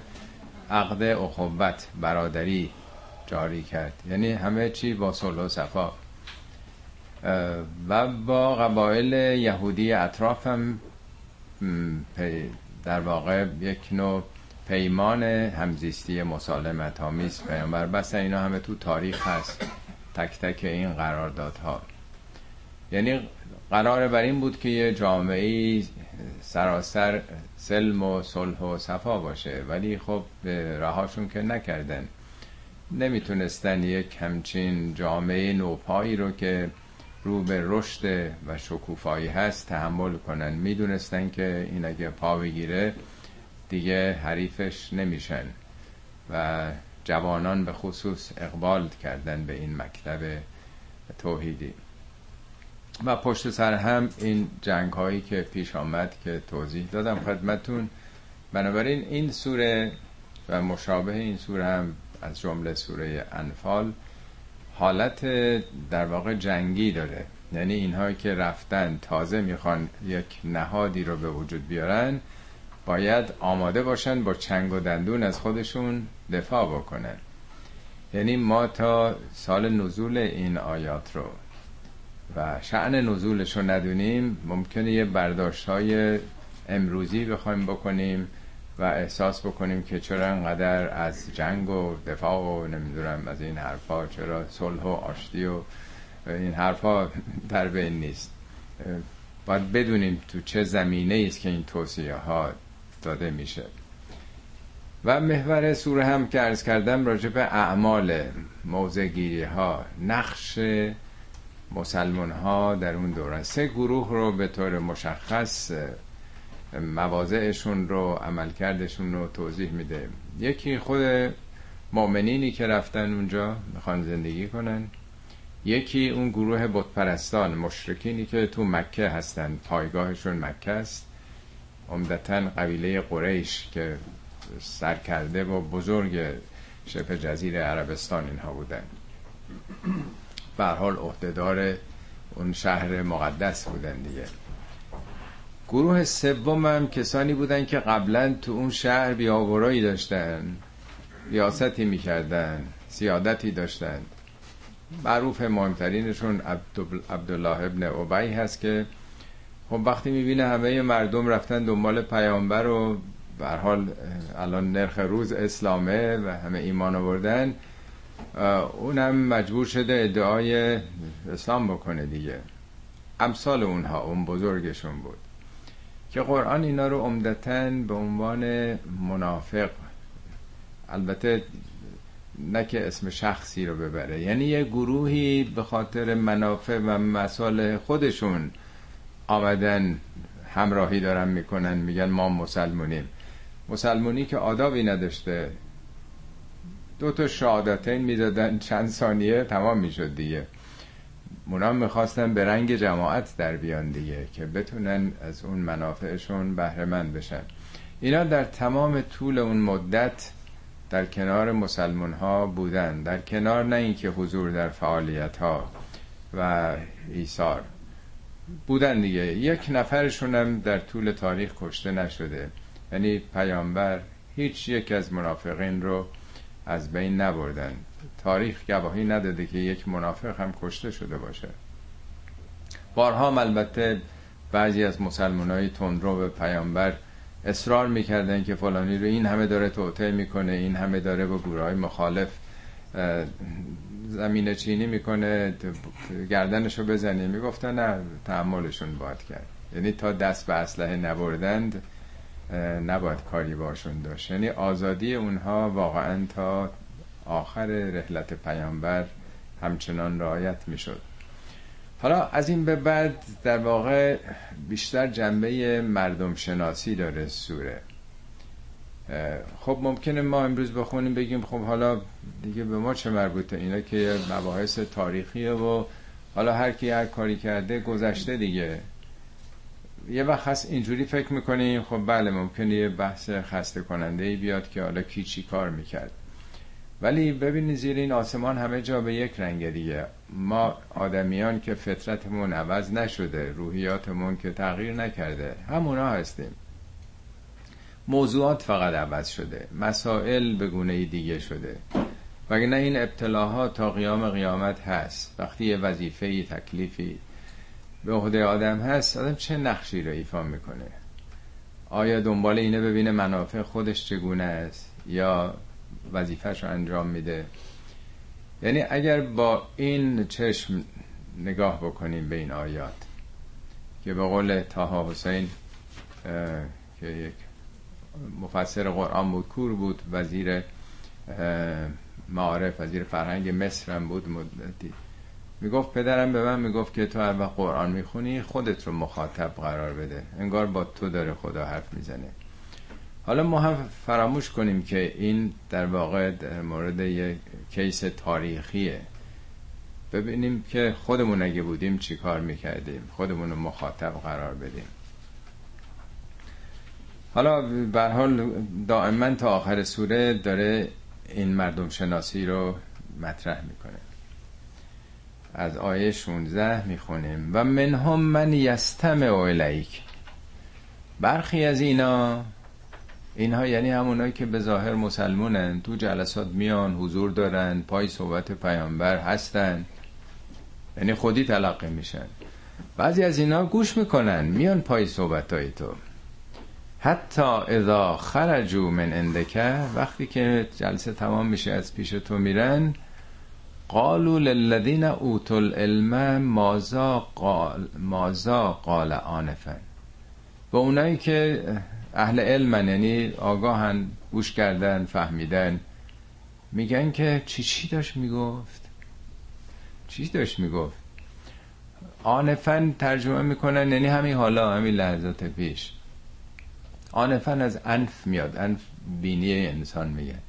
دیدین سگ یا گربه اولین کاری که می‌کنه یه بو می‌کشن. یعنی اولین شناسایی با بو کردنه. تو فارسی هم هست میگن آه چه خبر شده؟ بوی کباب بلند شده فلانی. یعنی نه اینکه واقعا بوی کباب یعنی یه چیزی رو مثل اینکه بو کشیده. این اصطلاحات تو هر زبانی هست. یعنی مثل اینکه این تالا خواب بود بیخبر بود حواسش جای دیگه بود. تو چی فهمیدی؟ چیزی درک کردی از این حرفایی که داره می‌زنه؟ یعنی انگار در این مدت خوابه آمده تو جلسه ولی برای خودنماییه چون دلش نیست. فقط می‌خواد حضور پیدا بکنه که بگه ما هم هستیم دیگه پای صحبت آقام بودیم.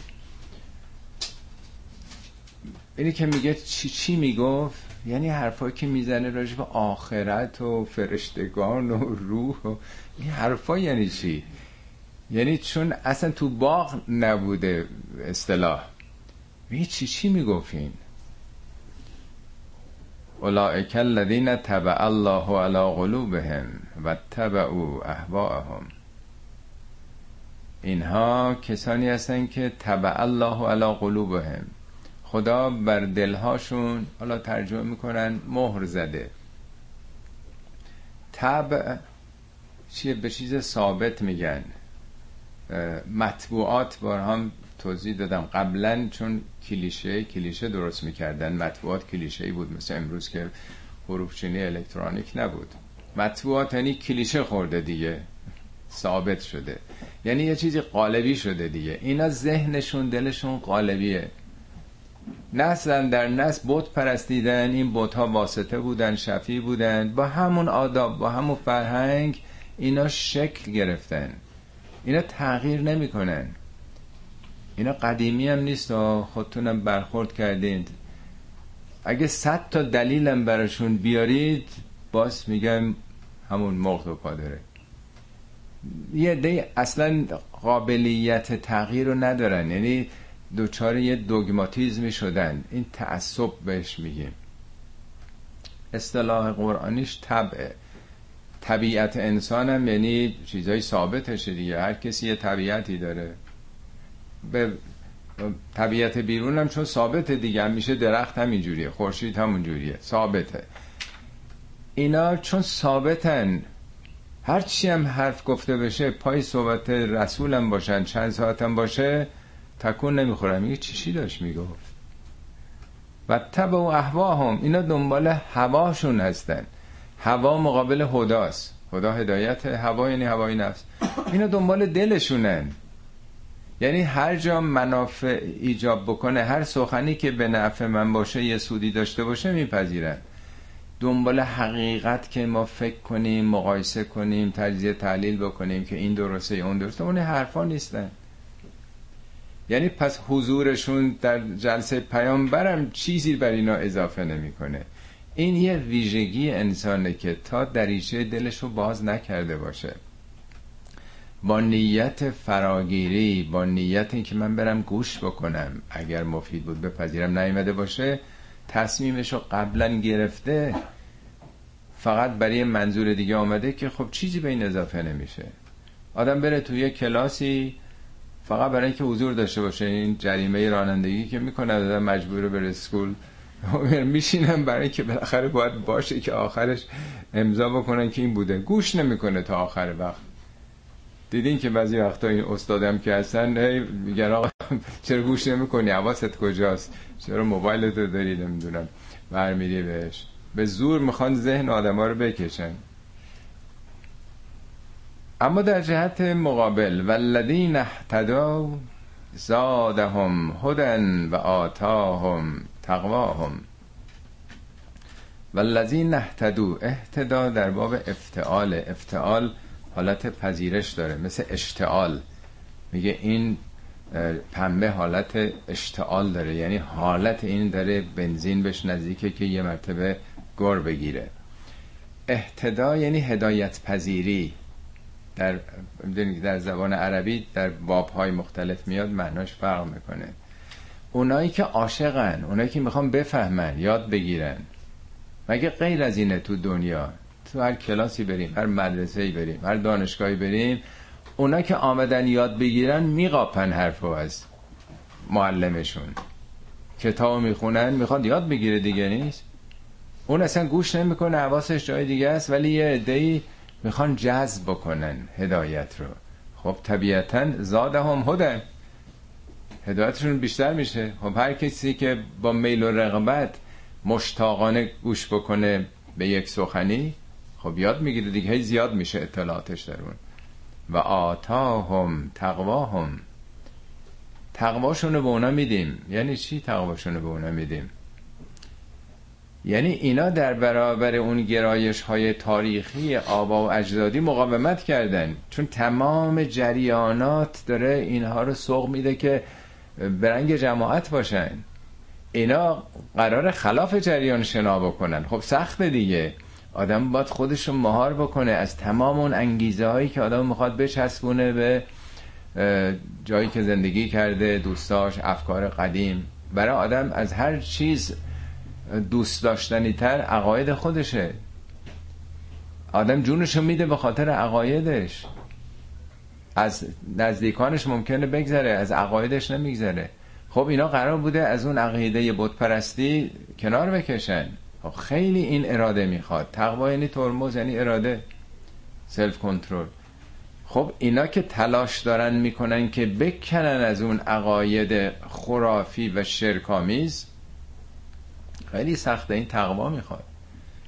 شما الان هم کسانی که به صورت دوگم به یه باورهای چسبیدن خودتونم بکشید به راحتی تغییر نمی‌کنن. چون خیلی سخته. آدم باید خیلی خودش رو کنترل بکنه که آزاد بشه. آزاد بشه از اونچه که بهش گفتن. نه که آدم عادت کرده میترسه. اگه من اینو ول کنم رو هوام. من دیگه چی میشه اون وقت؟ یه عمری ما اینجوری, دو... اینجوری کردیم. این مراسم رو انجام دادیم. این کارا رو کردیم. این باورا رو داشتیم. خب نکنه یه وقت ما رو زمین هوا بمونیم. چی میشه؟ ولی اینه که آدم آزاد بکنه خودشو هر انفکاک و آزاد کردنی یک تقوا می‌خواد. نیروی به صلاح کندن می‌خواد. خب اینا خدا این تلاشه که می‌کنن این تلاش در وجودشون حک میشه. آتا هم تقوا هم این تلاشی که کردن این تلاش جای دوری نمیره. این تلاش می‌سازه اینا رو. هی ارادهشون قوی تر میشه. قدرت مهار نفسشون بیشتر میشه. بارها تو قرآن این اصطلاح اومده. میگه لا یلتم من اعمالهم شیئا. خدا از عمل هیچ کسی هیچی کم نمی‌ذاره هر کی تو هر کاری تلاش بکنه نتیجه عملش رو میده. می‌خواد جنایتکار بشه داره تلاش می‌کنه. اول براش خیلی سخته ولی انقدر قوی میشه صدها هزار نفرم می‌کشه. پلکشش هم نمی‌زنه خیالش هم راحته. می‌خواد دوزی بکنه دزد ماهری میشه جیب بری می‌خواد بکنه. هر کی هر کاری بکنه استعداداش تو همون جهت تقویت میشه. از اونجا که همه قوانین علت و معلول دست خداست خدا به خودش نسبت میده. همه نظامات در پرتو مشیت خداست دیگه قضا قدر اونه. خب اما در مورد گروه اولی که گفت که گوش می‌کنن ولی اعتقادی اصلا ندارن آیه بعد میگه فهل ینظرون الا الساعه ان تأتیهم بغتتن این آخه کی می‌خوان باور بکنن به این حقایق؟ منتظر قیامتن؟ هل ینظرون الا الساعه آیا منتظر ساعتن؟ منظور از ساعت ساعت مرگ یا ساعت قیامت قاعدتا هر دوشم می‌تونه باشه ولی بیشتر به قیامت می‌خونه. خب قیامت هم ناگهان میاد مرگم ناگهان می‌رسه دیگه. یعنی اینا نمی‌خوان تغییر بکنن. آخه کی می‌خوای تغییر بکنیم ببینید این یه روحیه است که آدم تا به چشم خودش نبینه لمس نکنه نمی‌خواد باور بکنه. همین اتفاقاتی که خب اخیرا تو ایران افتاده سیل نمی‌دونم انواع و یعنی حتما زلزله باید اتفاق بیفته تا تو اون تدارکات رو ببینی مثلا پناهگاهی تو خونتون یا مثلا ساختمان تو جوری بسازی که خراب نشه. حتما باید به چشم خودت دیده باشی یا از قبل باید تدارک دیده باشی. حتما سیل باید بیاد تا باور کنیم نباید تو مسیل ها ساخت. نمیشه. خیلی کارهایی که دیگه همه می‌دونید. فکر کنم اون دفعه بود خدمتتون عرض کردم تو اینترنت دیدم یه نامه یه نفر کارشناس همین سوانه غیر مترقبه توی هیوستن نوشته من 29 ساله دارم برای این سازمان کار می‌کنم اشاره کرده بود چند سال پیش یک بارندگی که 23 اینچ در هیوستن تگزاس بارون آمده بود. در یک بار. 23 اینچ. یعنی حدود 60 و 61 کنیم سانتی متر میشه. بیش از نیم متر. هیچ اتفاقی نیفتاد. برای اینکه از قبل تدارک رو دیدن. نقشه شهرسازی طرح جامعه خونه که می‌خواد بسازه چه کارهایی باید بکنه. همه اینا پیش بینی شده. خب دیگه صدمه نمی‌خوره. البته اتفاقاتی هم میفته ولی باز حساب می‌کنن برای مشابه چیزی که در محاسباتشون نگنجوده بود. خب چرا ما منتظریم که وقتی این اتفاقات میفته تو سر خودمون بزنیم؟ چند دفعه زلزله اتفاق افتاده. چرا یک قوانینی نمی‌ذارن دیگه هر کی می‌خواد خونه بسازه رعایت زلزله رو بکنه دیگه؟ خدا نکنه که تهران زلزله بیفته اون وقت واویلا میشه دیگه. یه شهر با این عظمت. اینا میگه که آخه کی می‌خواین شما عوض بشین؟ منتظر که قیامت برسه. فقط جا اشراتها اشراتش آمده که اشرات جمع شرطه به دماغه کشتی میگن شرط اشرات دیدین در افق وقتی که زمینشون گرده کشتی وقتی از دور داره میاد اول یه دماغه شدن می‌بینه. اون قسمت جلوی کشتی رو. وقتی هم که میره در واقع پشتشه دیگه. یعنی یه چیزی داره میاد دیگه شما از دور دارین علامتش رو می‌بینین. خب خودش نیومده ولی اون نشانه هاش هست دیگه. به پلیس هم عربا میگن شورته چون لباسشون یه آژیر ماشینشون. یعنی با بقیه فرق داره دیگه. پلیس آدم از دور می‌بینه علامتش معلومه دیگه. یعنی نشانه های قیامت هم آمده. و خودتون نگاه کنین دارین پیر میشین فرسوده میشین. به حالا لاقل در زمان ما که با این دوربینای نجومی و گرفتن امواج می‌فهمی هر روز چند تا خورشید دارن میمیرن. چه تحولاتی در آسمانه. ما که داریم می‌بینیم جهان در واقع مثل یک زایشگاه و یک در واقع قبرستان. دائما ستارها خورشید ها میمیرن زنده میشن. شما که نشان آشو دارید می‌بینید. فانا لهم اذا جاءتهم ذکراهم خب حالا اگه منتظرین اون بیاد باور کنید منتظرین حتما آخر سال بشه. سال تموم بشه کارنامه ها بیاد و وقت بگید ای بابا چقدر بد شد درس نخوندی خب دیگه اون موقع به چه در می‌خوره؟ نوشداروی بعد از مرگ سهرابه. فانا لهم چه سودی دیگه بر اونا خواهد داشت؟ ازا جاعتهم ذکراهم وقتی که اون آگاهیشون ذکرشون برسه. همه اینا همطور که ارز کردم حالت همه ما انسان هاست دیگه. کدوم به یه نسبتی؟ فعلم پیامبر بدون انه لا اله الا الله.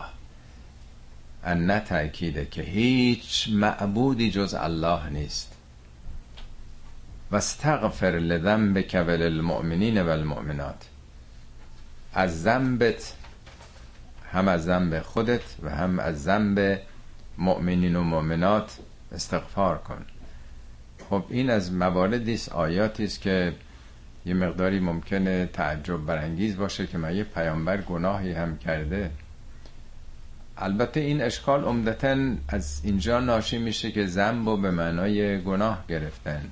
ولی ذنب یعنی دنباله. به دوم حیوان میگن ذنب. یعنی عوارضه یعنی هر کاری که آدم کرده بالاخره تو دنیا پدید آورده دیگه.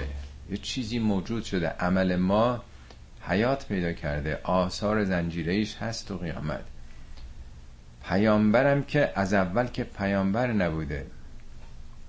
قرآن میگه ما کنت تدریم الکتاب ولل ایمان. تو اصلا چه می‌دونستی کتاب چیه؟ ایمان چیه؟ ما این رو در دل تو القا کردیم. پیامبر امی بود. اون چه که باعث شد که بر پیامبر این وحی نازل بشه پاک بودن وجودش بود اون. یک انسان پاک بیریا بدون هیچ آمیختگی با تربیت های نامناسب زمانه او فطرتا پاک بود ولی فاقد اون آگاهی ها بود.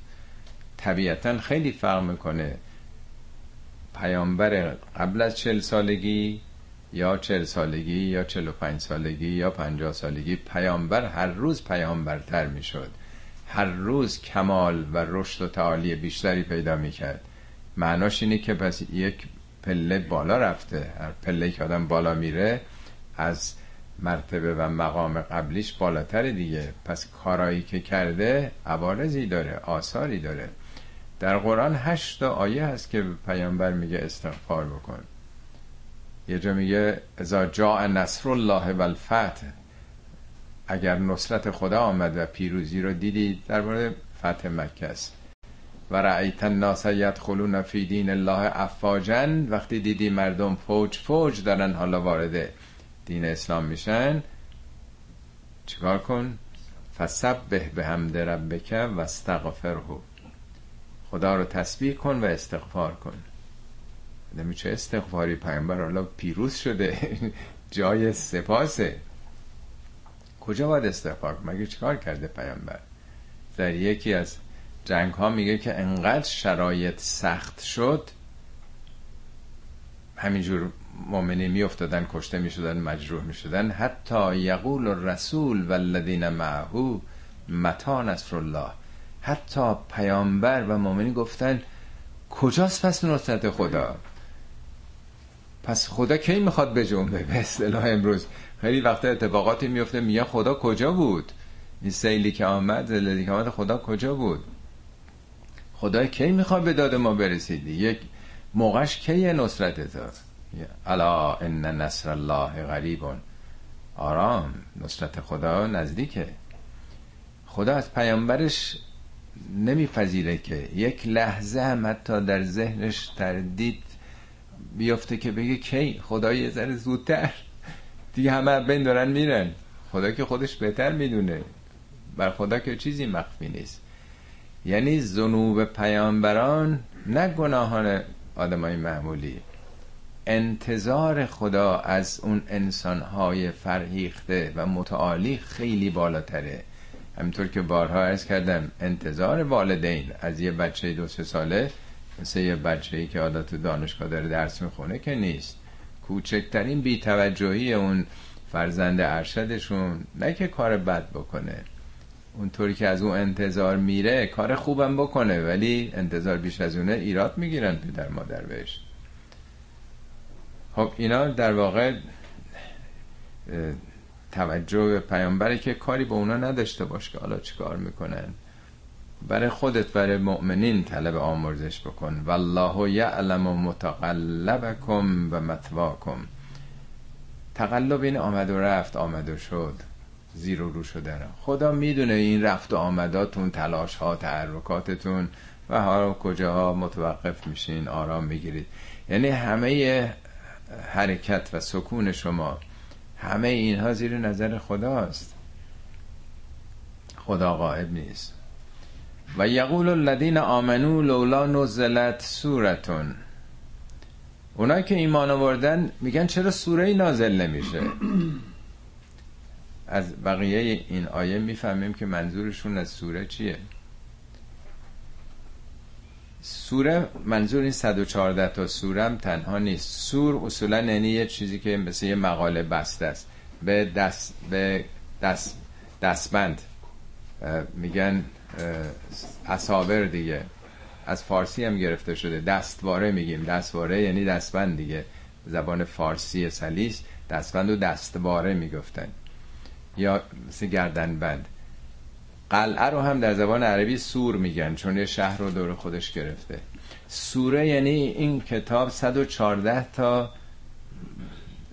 چیز بسته داره. مقاله که مقدمه داره متن داره نتیجه گیری داره. برای خودش کامله.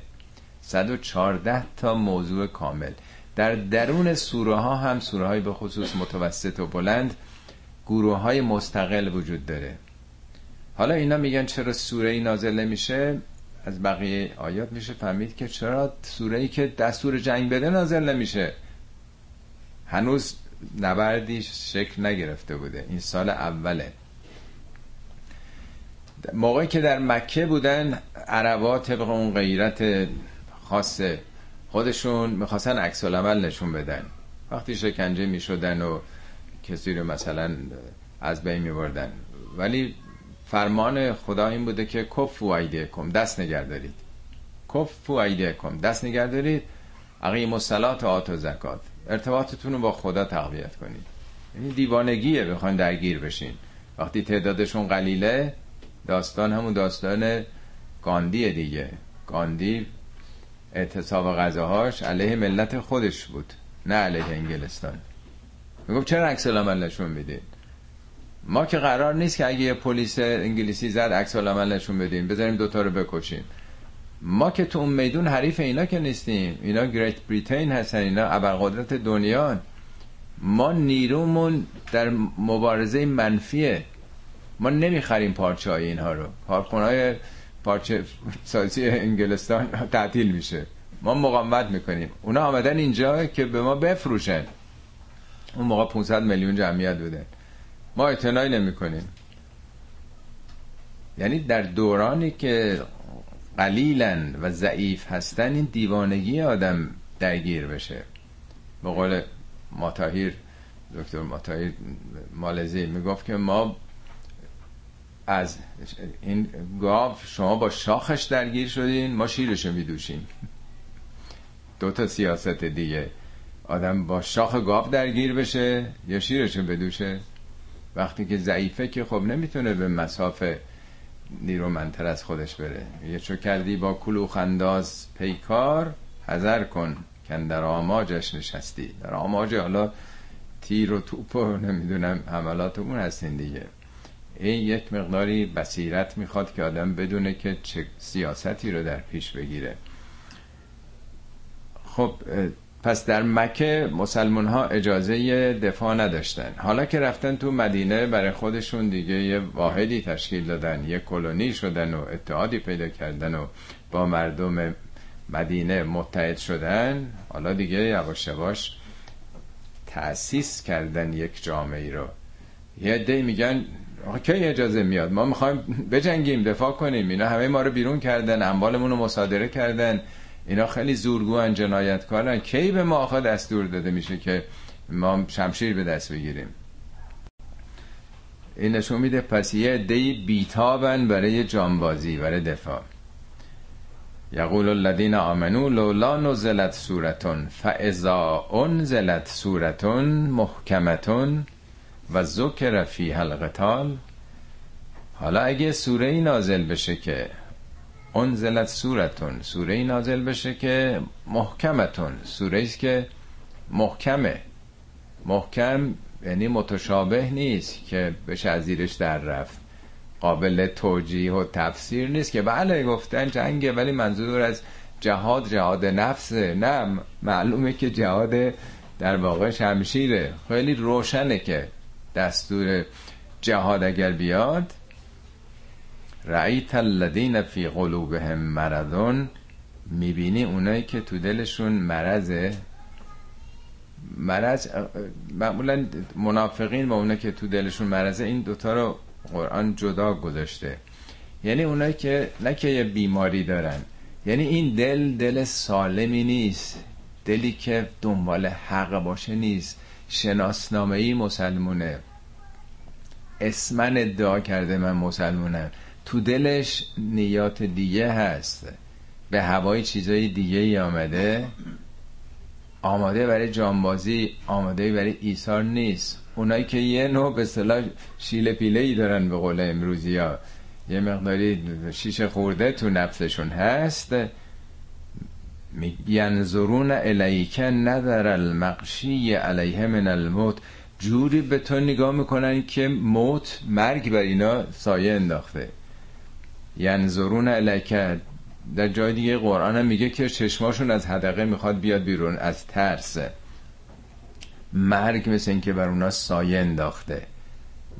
یعنی مسلط شده احساس می‌کنه خب اگه دیگه بخوایم بریم دیگه میمیریم دیگه. فاولا لهم.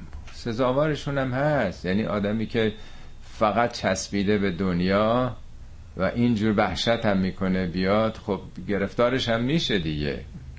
این قدرت نداره. ضعیفه در برابر مرگ. این روحیا همیشگیه ها. طاعتون و قول معروفون. طاعتی باید. و سخنی معروف. یعنی به جای این فرار کردن ها توجیه کردن ها از زیر وظیفه فرار کردن ها این چه فایده داره؟ اونچه که مهمه طاعتی در برابر فرمان خدا و رسول و سخنی سنجیده سخنی شایسته. فاذا عزم الامر وقتی که امر تصمیم گرفته شد چون پیامبر رأی می گرفتن دیگه. یادتونه داستان جنگ احد خوندین؟ پیامبر همه رو جمع می‌کنن که دشمن آمده مدینه رو داره محاصره می‌کنه چیکار کنیم؟ بریم بیرون بیرون به استقبال دشمن یا تو شهر بمونیم از پشت دیوارها مقاومت کنیم. رأی می‌گیرن پیامبرم یک رأی داشته. ولی قرآن میگه شاور هم فل امر مشورت کن فعضا ازمت وقتی تصمیم گرفتی یعنی جنبندی کردی چند نفر موافق و مخالفن فتوکل الله. دیگه به خدا توکل کن. دیگه مهم نیست چی میشه. هر چی شد شکستم خوردین مهم نیست. مهم اینه که کارتون به صورت شورا باشه. اکثریت خواسته باشه اینجا میگه وقتی که عزم شد در امر منظور امر جنگه ولو صدق الله, صدق الله لکان خیر لهم. اگه با خدا صداقت داشته باشن به نفع خودشونه. صادقانه عمل بکنن. اینجا دیگه جایی از زیر بار در رفتن نیست که فرار بخوان بکنن. فهل اسیتم ان تولیتم ان تفسدوا فی الارض و تقطعوا ارحامکم. فهل اسیتم یعنی آیا غیر از این انتظار میره؟ یعنی غیر از این خواهد شد ان تولیتم. اگه پشت بکنید. به چی پشت بکنید؟ یعنی تولا یعنی برگشت برگشتن. به چی برگشتیم؟ به همون دوران جاهلیت. به همون فرهنگ قبل از اسلام. به همون مناسباتی که قبلا حاکم بود. چسبیدن به مال به زندگی به قارت به همون چیزایی که بود. این یک بازگشت ارتجاییه اگه قرار باشه که برگردید به گذشته حاضر نباشید از خودتون دفاع بکنید چه انتظاری میره؟ ان تفسدو فی الارض موجب فساد میشین در زمین. فساد ضد تعادله. یعنی در واقع به اسارت میفتید به ذلت میفتید. این وحدتی که به وجود آمده به هم می‌خوره. و توقت و ارهامکم از ارهامتون قطع رحم کردید. حالا ممکنه که اینا چون تو زمان ما خیلی شاید معنا نده توقت و ارهامکم سله رحم شنیدین دیگه یا قطع رحم؟ حالا قطع رحم ما ارتباط های فامیلی خواهر و برادر و عمو و دایی و خاله و حرفاست ولی در نظام قبیله همه با هم فامیل بودند. یعنی میگن بنی امیه بنی هاشم.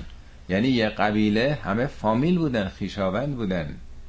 فرزندان هاشم. اینا مثلا نوه ها و نتیجه ها و نبیره ها همه با هم خیشاوندن. یعنی اصولا قبائل اشیره بهش می‌گفتن. همه اشیره مثل عدد دهه که همه از یه جا منشعب شدن. خب شما وقتی حاضر نیستین دفاع بکنین از مدینه همه کس و کاراتون هستن اقوام خودتون هستن. اینا قطع رابطه کردید پس باید آماده باشید که دفاع بکنید از خودی ها از جامعتون. حالا ما امروز میگیم از ملت از آب و خاک. خب این یک عنوانه که باید از آب و خاک دفاع کرد. خب باید هم دفاع کرد. پیامبرم فرمودن حب الوطن من الایمان. دوست داشتن وطن جز ایمانه. ولی برای اونا که هنوز وطن نمیفهمیدن ناسیونالیزم براشون مطرح هنوز نبود قطع رابطه خواهید کرد از خیشاوندان خودتون. از تمام فامیل ها پس به خاطر غیرت دفاع از خیشان خودتون هم ایجاب می‌کنه که دفاع بکنید. آماده باشید از دفاع از این شهر. اولئک الذین لعنهم الله. اینایی که حاضر نیستند تن به سختی بدن مقاومت بکنن آماده باشن برای دفاع از شهرشون. فراموش نکنید سال اول ها تازه اینا رفتن از مدینه فرار کردن و یه کلونی تشکیل دادن باید با چنگ و دندون دفاع بکنن. علت این که انقدر اهمیت داره به این میده به خاطر اینکه اگه نکنن از بین میرن اینا. در برابر گرگ هایی قرار گرفتن که همه شبه جزیره عربستان علیه اینا هستن. اولئک الذین لعنهم الله. اینا کسانی هستن که مشمول لعنت خدا واقع شده. لعنت هم ما امروز به عنوان یک امر لفظی تلقی می‌کنیم. یه خدا لعنتشون کرده. ولی لعنت یعنی دوری از رحمت. یعنی محروم شدن از رحمت. رحمت خدا چیه؟ شخصیت داشتن عزت نفس پیدا کردن استقلال داشتن حاکم بر سرنوشت خودتون بودن. محروم شدن از این این چی؟ این دشمن میاد براتون مسلط میشه پدرتون در میاره ذلیلتون می‌کنه اربابتون خواهد شد. بعضی که امروز مسلمان را پیدا کردیم. این لعنت دیگه وضعیتی که هست دقیقا مستاق لعنته. فاسمهم و اعما ابصارهم. همه اینا رو داره به خدا نسبت میده فعلشو. خدا لعنتشون می‌کنه اسمهم یعنی در واقع کرشون می‌کنه و کورشون می‌کنه. نه اینکه خدا این کر و کور یعنی نه اینکه چشمشون از بین برن نه اینکه گوششون کر بشه. یعنی ملتی که حاضر نیست از خودش دفاع بکنه همش میترسه چسبیده به چیز. این چی میشه؟ از رحمت خدا دور میشه. در برابر حقایق کر میشه. آخه چه حقیقتی دیگه مهمتر از این که آدم دفاع بکنه از کس و کار خودش خانواده خودش خیشاوندان خودش شهر و دیار خودش. آخه اگه این حق رو آدم نخواد بشنوه به تدریج شخصیتش کر میشه. هیچ حرف دیگر رو نمیشنوه. اصلا کور میشه. کور بصیرت ها. دیگه هیچ حقیقتی رو دیگه نمی‌بینه. غیر از اینه تو این روزگار تو این دنیا آدم می‌بینه ما چقدر عادت کردیم به چه چه جنایت هایی داره اتفاق میفته اصلا آدم مثل این که دیگه کرخ شده باشه. اینا آثار طبیعیشه ها وقتی که آدم نجنبه مشارکت نکنه یواش یواش اون استعداداش هم دست میده. خوندین تو نهج البلاغه قسمتی از حضرت علی میگه که شنیدم خبر آوردن بر من که سربازان معاویه تو یه چیز روستای مرزی بود. زمان حکومت حضرت علی. وارد شدن خلخال جواهرات. یک زن مسلمون و یک زن یهودی رو ازشون به زور گرفتن. اینا هم هر چی جیغ داد کردن چهار تا مسلمون با غیرتی پیدا نشده از اینا دفاع. اونا گرفتن چیزای اینا رو گذاشتن رفتن. خونی هم از اونا ریخته نشد. میگه به خدا قسم اگر هر مسلمونی این خبر رو بشنوه دق بکنه نه تنها برش ملامتی نیست بلکه سزاواره که هر مسلمونی میشنوه این خبر رو دق بکنه. یعنی چی؟ می‌خواد بگه ما از این یهودیا جزیه گرفتیم که حفظ بکنیم جانشونو و مالشونو. آخه این چه غیرتیه که مال اونا رو بردن؟ انقدر شما بی تفاوت نشستین. اونا راحت اومدن قارت کردن و رفتن. اینی که میگه که دیگه آدم کر میشه کور میشه. یه مدتی سکوت بکنه بی تفاوتی نشون بده. شخصیتش کر میشه اصلا دیگه. هیچی رو نمی‌فهمه. هرچی هم بگه آقا کجا کشتن چیکار کردن پدر فلانی در آوردن اعدام کردن. از اینا اتفاق افتاده. همین چند روز پیش خانم نسرین ستوده سی و چهار سال سی و هشت سال چقدر محکوم شده. آدم قضاش هم همینجوری می‌خوره. اه عجب این خبرم جلو کبابش آدم داره می‌خوره و این خبرم میشنوه و اصلا یادش میره که چی شنیده چی گفته. یعنی اینا چیزای واقعیه که چطور میشه آدم کر و کور بشه؟ حالا راه حل چیه؟ چیکار باید بکنن اینا؟ افلا یتدبرون القرآن؟ آیا اینا در قرآن تدبر نمی کنند؟ خیلی جالب با این جای دیگه قرآن هم راجع به منافقین تو دلشون مرزه تدبر نه اینکه قرآن رو بربر بخونن یا قرآن حفظ باشن.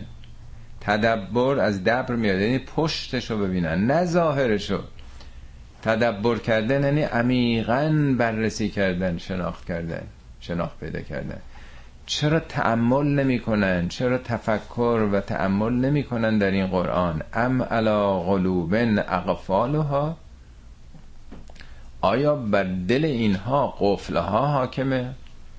میگه اقفالها هاش برمیگرده به قلوب چون قلوب جمع مکسره ها به اون برمیگرده. بعضی وقتا دل آدم هم است... دل هر کسی هم استعداد قفل شدن داره هم استعداد باز شدن گشایش پیدا کردن پروبال گشوندن پرواز کردن. دل منظور شخصیت آدمه. پس آدم می‌تونه یه شخصیتی که تمایل به تعصب دوگماتیزم داشته باشه بشه. هم این استعداد رو ما داریم که قلبمون باز باشه اوپن مایندد بشیم به قول معروف. میگه اینا مثل اینکه اون ابعاد قفل غلبه کرده. این دلها قفل شده. هیچی نمی‌فهمن گوش نمی‌کنن. هیچ نمی‌خواد فقط به یه کتاب رو بخونن الفاظو. یعنی درباره این حقایقی که داره اتفاق میفته این جامعه که داره نابود میشه در معرض خطره این حرفا که داره می‌زنه سه چهار سال بعدش آمدن کل مدینه رو با ده هزار نفر محاصره کردن. اینا سه هزار تا بودن فقط. دو سه ماه هم در محاصره بود که سلمان فارسی پیشنهاد کرد خندق زدن این همه رو قتل عام کرده بودن. در برابر این خطرات اینا بودن اگه کسی اصلا اعتنا نکنه به این مشکلاتی که اتفاق میفته خب یواش یواش شخصیت آدم کرکور میشه. ان الذين ارتدوا على ادبارهم اونایی که به پشت برمیگردن. یعنی با اینکه مسلمون شده آمد جامعه باز همون مناسبات و فرهنگ جاهلیت رو. همون شخصیت ها همون اخلاق همون منیت ها همون منفعت طلبی ها همون خودخواهی ها از خودش بیرون نیومده. به فکر جامعه و همسایه ها و مردم دیگه نیست. برگشته به همون پشت. اونم من بعد ما تبین لهم الهدا اونم بعد از اینکه آگاه شده. هدایت بر او تبیین شده. شناخت پیدا کرده. بیخبر نیست. چرا اینطوره؟ از شیطان و سبل لهم. شیطان داره این رو سبله یعنی خود آدم خودش رو راضی بکنه. وقتی که برادرای یوسف یوسف بیان میگن که آقا ما داشتیم بازی می‌کردیم و دور شدیم گرگ آمد اینو خورد و پارش کرد. جواب پدرشون چیه؟ میگه بل سبلت لکم انفسکم امرن. نفستون یه چیزی رو براتون خوب جلوه داده. نفستون فریبتون داده. نمیگه دروغ میگین چون علم غیب که نداشت. من میگه خودتون یه چیزی به نظرتون راه حل خوبیه اونام راه این بود که این مشکل رو از سر پا بردارین دیگه. بندازیم تو چا دیگه اصلا خیالمون راحت بشه. تو یه کسی کاروانی بیاد ببرتش از شر اون راحت بشیم دیگه. اعصابمون خورد شده. از حسادت که این رو می‌بینیم چرا این می‌فهمه این خواب می‌بینه ما نمی‌بینیم. اینجا میگه اونا اینا خودشون توجیه دارن می‌کنن خود فریبی می‌کنن. و املا لهم شیطون داره بهشون مهلت میده. ای بابا حالا بعد جبران می‌کنین دیگه. حالا این کار بکن مهم نیست. پس فردا یه نظری می‌کنی نمی‌دونم یه پولی به گدا میدی همه چی حل میشه دیگه. یعنی میدون دادن. و کجا آدم می‌دونه؟ یه فردا چه اتفاقی میفته خدا رحمت کنه مرحوم منتظری. بهش گفتن آقا شما کاری نداشته باشی ما دو ما دیگه خودت رهبر میشی. حالا سکوت بکن. بعد خودت که شدی هر کاری می‌کنی. گفت من کجا می‌دونم فردا زندم؟ جون انسان ها در بینه چند هزار نفر رو در معرض کشتن هستم. من نمی‌تونم سکوت کنم. به این میگن که شیطون داره میگه حالا وقت داری دیگه. کجا وقت دارم؟ من کجا اطمینان دارم که فردا زندم. حالا وظیفه منی که اعتراض بکنم که زندانی رو نمیشه کشت. کسی که محکوم شده به دو سال سه سال به صرف اینکه عقیدش اینه. هر چی می‌خواد باشه. مارکسیست باشه منافق باشه هر کی باشه. ولی شیطون وقت میده. بابا وقت داری حالا جبران می‌کنی مهم نیست. ذالک بانهم قالوا للذین كرهوا ما نزل الله سنطيعكم فی بعد الامر والله یعلم اسرارهم چرا اینا اینجوری برای اینکه اینا به اون کسانی که از آنچه خدا نازل کرده کراهت دارن منظور اون یهودیان اطراف مدینه است که حسادت داشتن خوششون نمیامد این منافقین با اونا زد و بند داشتن. دائما با اونا می‌رفتن به یه نحوی ساخت و ساز بکنن علیه مسلمان در بین مسلمان ها بودن ادعای مسلمانی می‌کردن ولی با اونا دائما. میگه به اونا گفتن سنوتی و کنفی بعض الامر. ما در خیلی چیزا مثلا به شما حرف شنوی داریم. جای دیگه قرآن هم اومده که اگه شما رو بخوان از اطراف مدینه بیرون کنن مگه ما می‌ذاریم ما با شما متحدیم پدرشون رو در میره فکر نکنین ما تو مسلماناییم با اوناییم. دائما این دو دوزه بازی کردن هوای این و اون بر با هم داشتن. یه دی دیدین که اصلا نقششون اینه. با همه هستن. همه جا در واقع همه رو می‌خوان داشته باشن. ببینیم اوضاع احوال چجوری میشه. اینا برنده میشن اونا میشن. این در واقع یه نوع انسان شناسیه والله یعلم و اسرارهم. خدا این کارای سریشون و پنهانی رو خبر داره که دارن چگونه دو طرف رو می‌خوان فریب بدن. فکیف اذا توفتهم الملائکت و یزربون وجوههم به ادبارهم حالا چگونه خواهد بود حال اونها؟ یعنی دم مرگ وقتی مرگشون برسه فعلا که دارن اینجوری زندگی می‌کنن. فکر کنن که همیشه تو ابد اینجوریه. حالا وقتی که مردن موقع که وفات یعنی جانشون رو می‌گیرن یزربون وجوه هم و ادبار هم تو ترجمه ها نوشتن که فرشته ها به روشون می‌زنن و به پشتشون. پشتشون یعنی چی؟ پس گردنی می‌زنن. نگفته یزربون علا وجوه وجوه هم که رو نیست. حالا وقت نیست من توضیح بدم. کلمه ضرب شاید پنج درصدش به عنوان زدنه. میگه ضرب, المثل نیشی این مثال مگه می‌زنن؟ این کار فیزیکیه. به معانی مختلف اومده بر حسب در واقع جمله و حرف اضافه که باش میاد معناش فرق می‌کنه. نه اینکه کسی رو بزنن. یعنی برخورد فرشتگان با انسانها متناسب وجوهشونه و ادبارشونه. وجوه یعنی اون چی که بهش رو میارن. یعنی آرمان ها اهداف و ایدال هاشون اینا به چی رو آورده بودن؟ قبلگاهشون چی بود؟ و به چی پشت کرده بودن ادبار هم تو همین سوره باز شبیه این میاد. حالا فرصت نیست من بیشتر باز بکنم. یعنی در واقع نوع مرگ هر کسی تابع نوع زندگیشه. به چی رو آورده و به چی پشت کرده؟ اگه به حق رو آورده باشه به باطل پشت کرده باشه یا برعکس فرق می‌کنه. ذالک به انهم اتبعوا ما اسخط الله. این سرنوشت به خاطر اینی که اونا از اون چی که موجب سخط خداست پیروی کردن.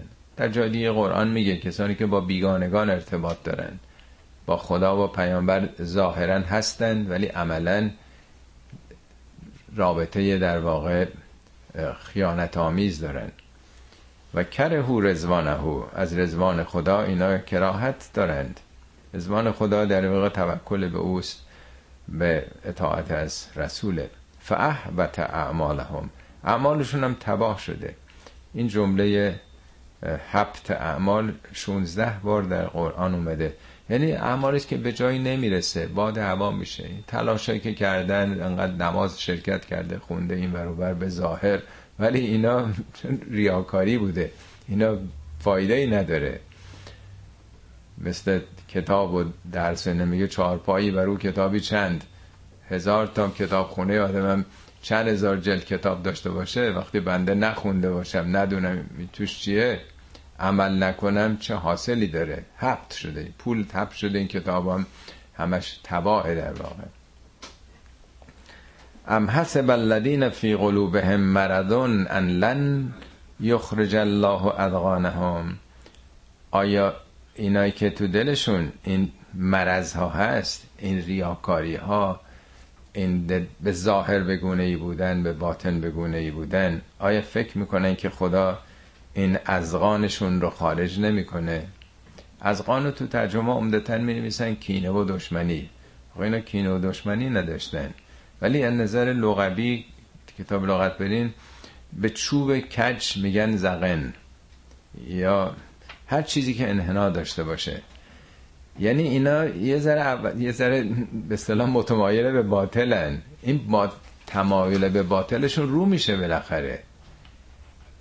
اینا هیچ وقت فکر نمی‌کنن که بالاخره همیشه که نمیشه کلا سر مردم گذاشت. همیشه که نمیشه دیگران رو فریب داد.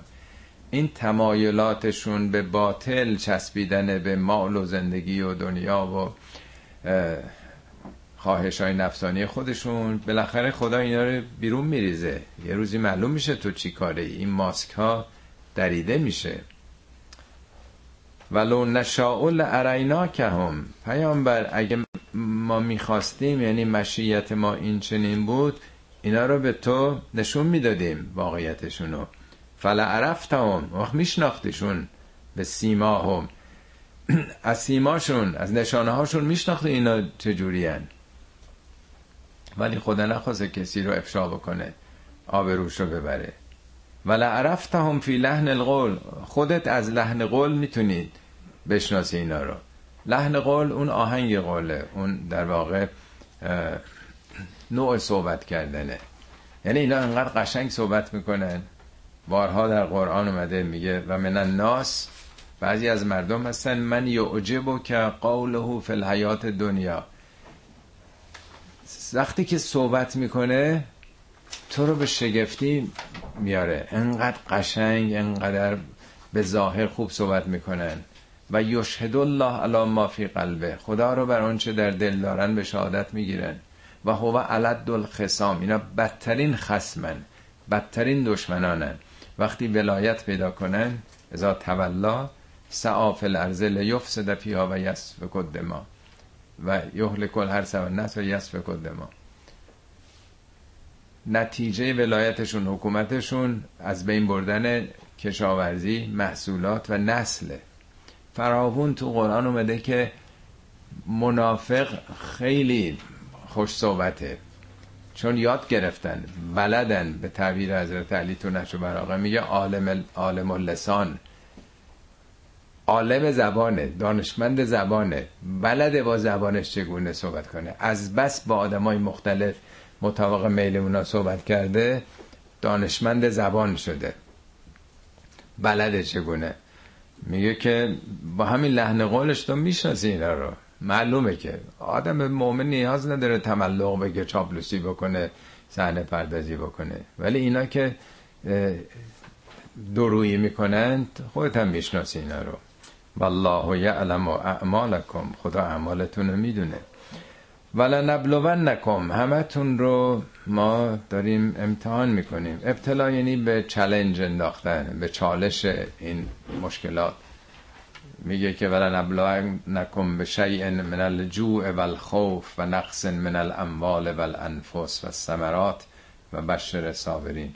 یا جنگ یا گرسنگی فقر از دست دادن اموال عزیزان محصولات کشاورزی بیماری هاست. میگه همه اینا چالش های روزگاره. اینا رو نمیشه ازش فرار کرد. خوش به حال صابران.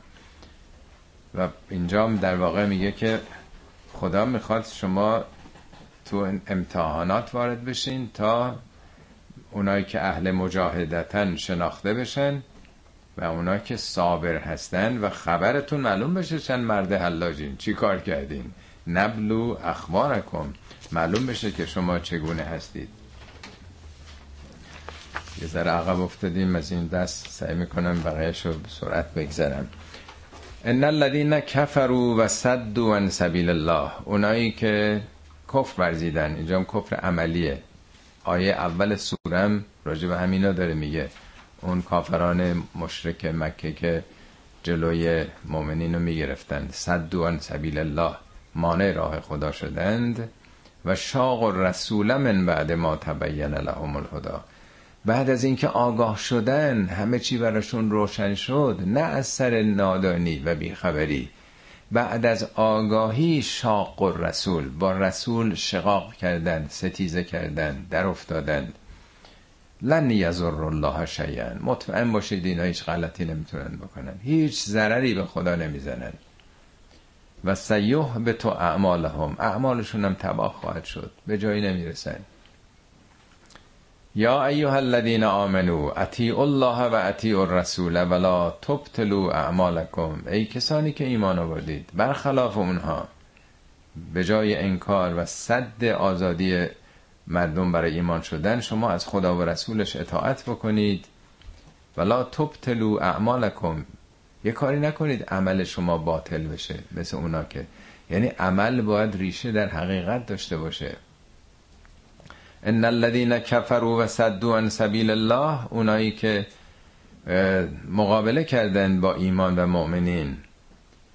و صدوا عن سبیل الله مانع راه خدا شدن ثم ماتو بعد مردن با همین حالت. یعنی تا آخر عمر بر انکار و ممانعت از آزادی ایمان و عقاید دیگران شدند و هم کفارون هم بابش حالی است. کفار مبالغه کفره مثل عطار کسی که عطر فروشه کفاش شغلش کفشه بقال. تو این باب که میاد معناش نهایت کفره. یعنی اینطوری زندگی کردن. در نهایت انکار. غرق انکار حقیقت بود.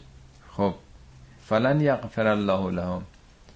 خدا که دیگه اینا چیزی ندارن که بخواد بیامرزتش. یعنی همه استعداداشون رو در واقع کور کرده. یعنی کسی که تا آخر سال اصلا درس نخونده باشه یه روزم نخونده باشه آخه معلم نمره چی به این بده؟ باز اگه کسی اون بگیم دو سه هفته آخر به این فکر افتاده یه فرصتی بهش میدن حالا تو دو ماه بعد یه امتحان دیگه ازت می‌گیریم. ولی میگه این اصلا در نهایت کفر هم دنیا رفته. دیگه استعداد آمرزش نداره. فلا تهنو و تدعو السلم. پس سوس نشید که بخواین به صلح اینها رو بخوانید به آشتی بخوانید. چه اشکال داره؟ آیه 61 سوره انفال میگه به محض اینکه دشمن پیشنهاد صلح داد بپذیرید.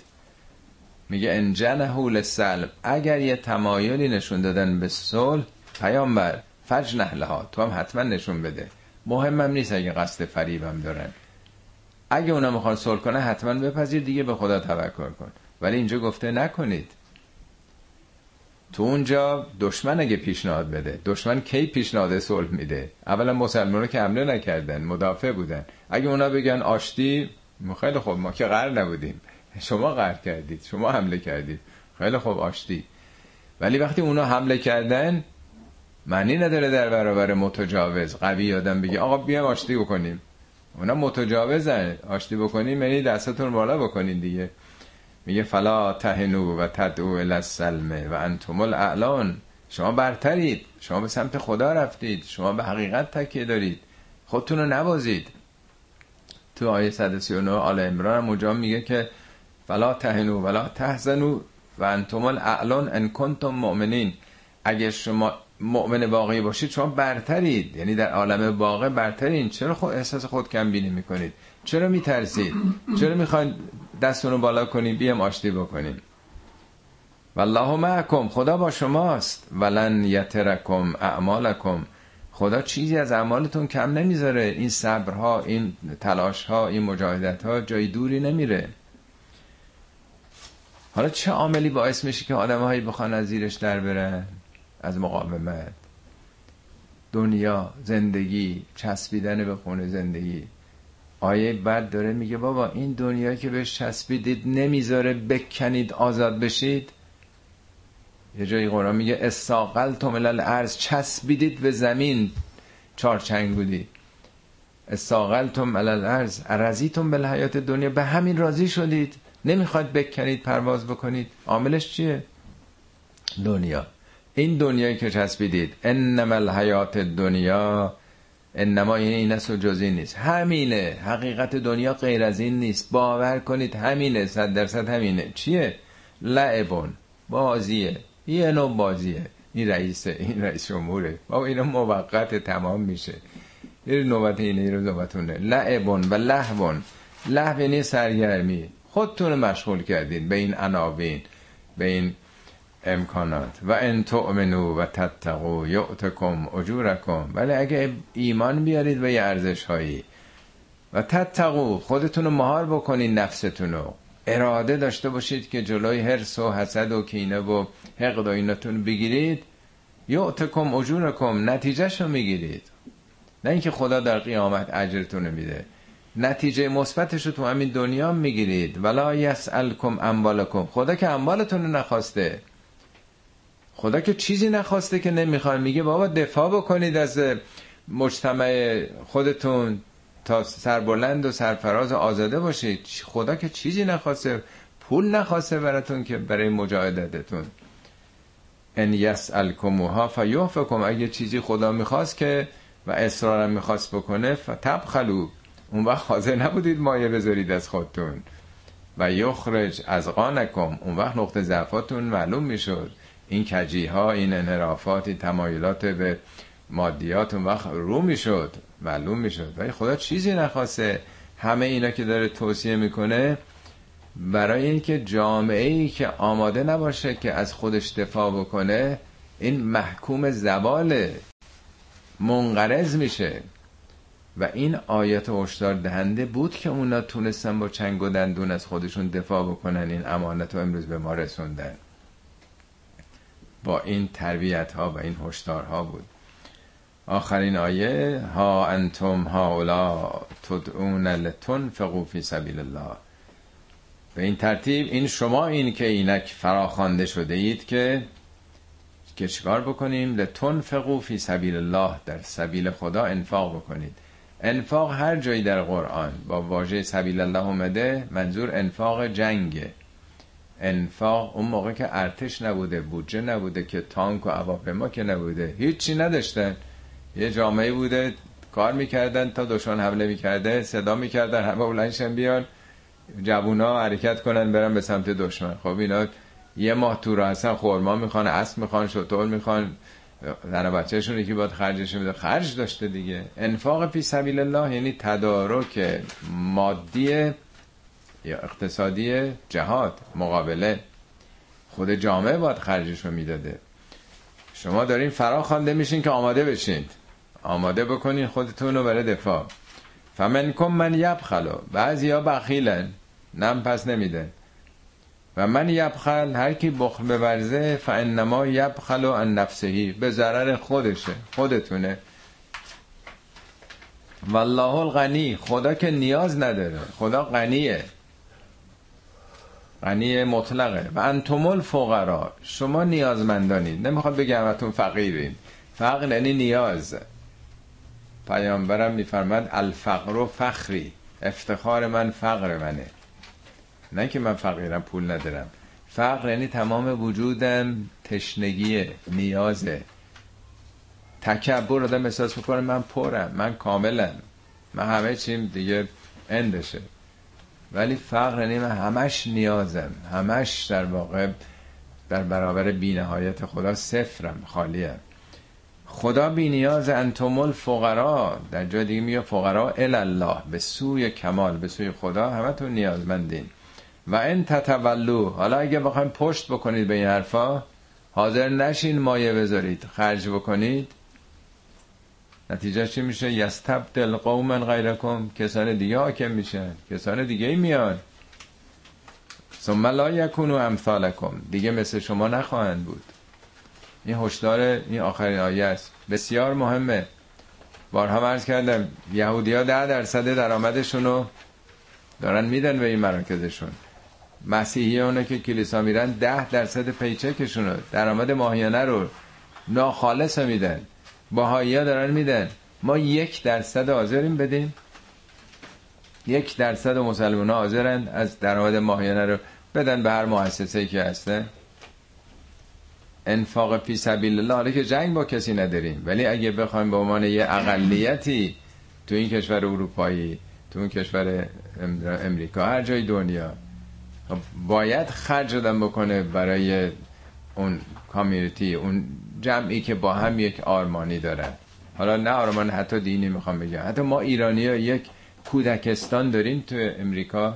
با این چند میلیونی که هستیم یک کودکستان حتی که در تمام آیا یک دبستان داریم. ما حاضر نیستیم خرج بکنیم. میگه خب شما میری یک کسان دیگه میان. رقابت تو دنیا. کیا پیشرفت می‌کنن؟ کیا عقب میفتن ما کجا بودیم؟ الان کجا هستیم؟ آیا جلو رفتیم عقب رفتیم. میگه نمی‌خوایم خرجم بکنی نکنید. نکنید بخل میبرزید نتیجهش هم خواهید دید. کسان دیگه جای شما خواهند بود. اونا دیگه مثل شما یعنی از شما عبرت می‌گیرن. مثل شما نخواهند بود. این آخرین آیه این سوره است. این هشدارا رو به اون مردم داد پیامبر که تونستن از یک جامعه عقب افتاده اون روزگار به کجا برسن و این پیام رو در واقع ابدی بکنن صدق الله العلی العظیم.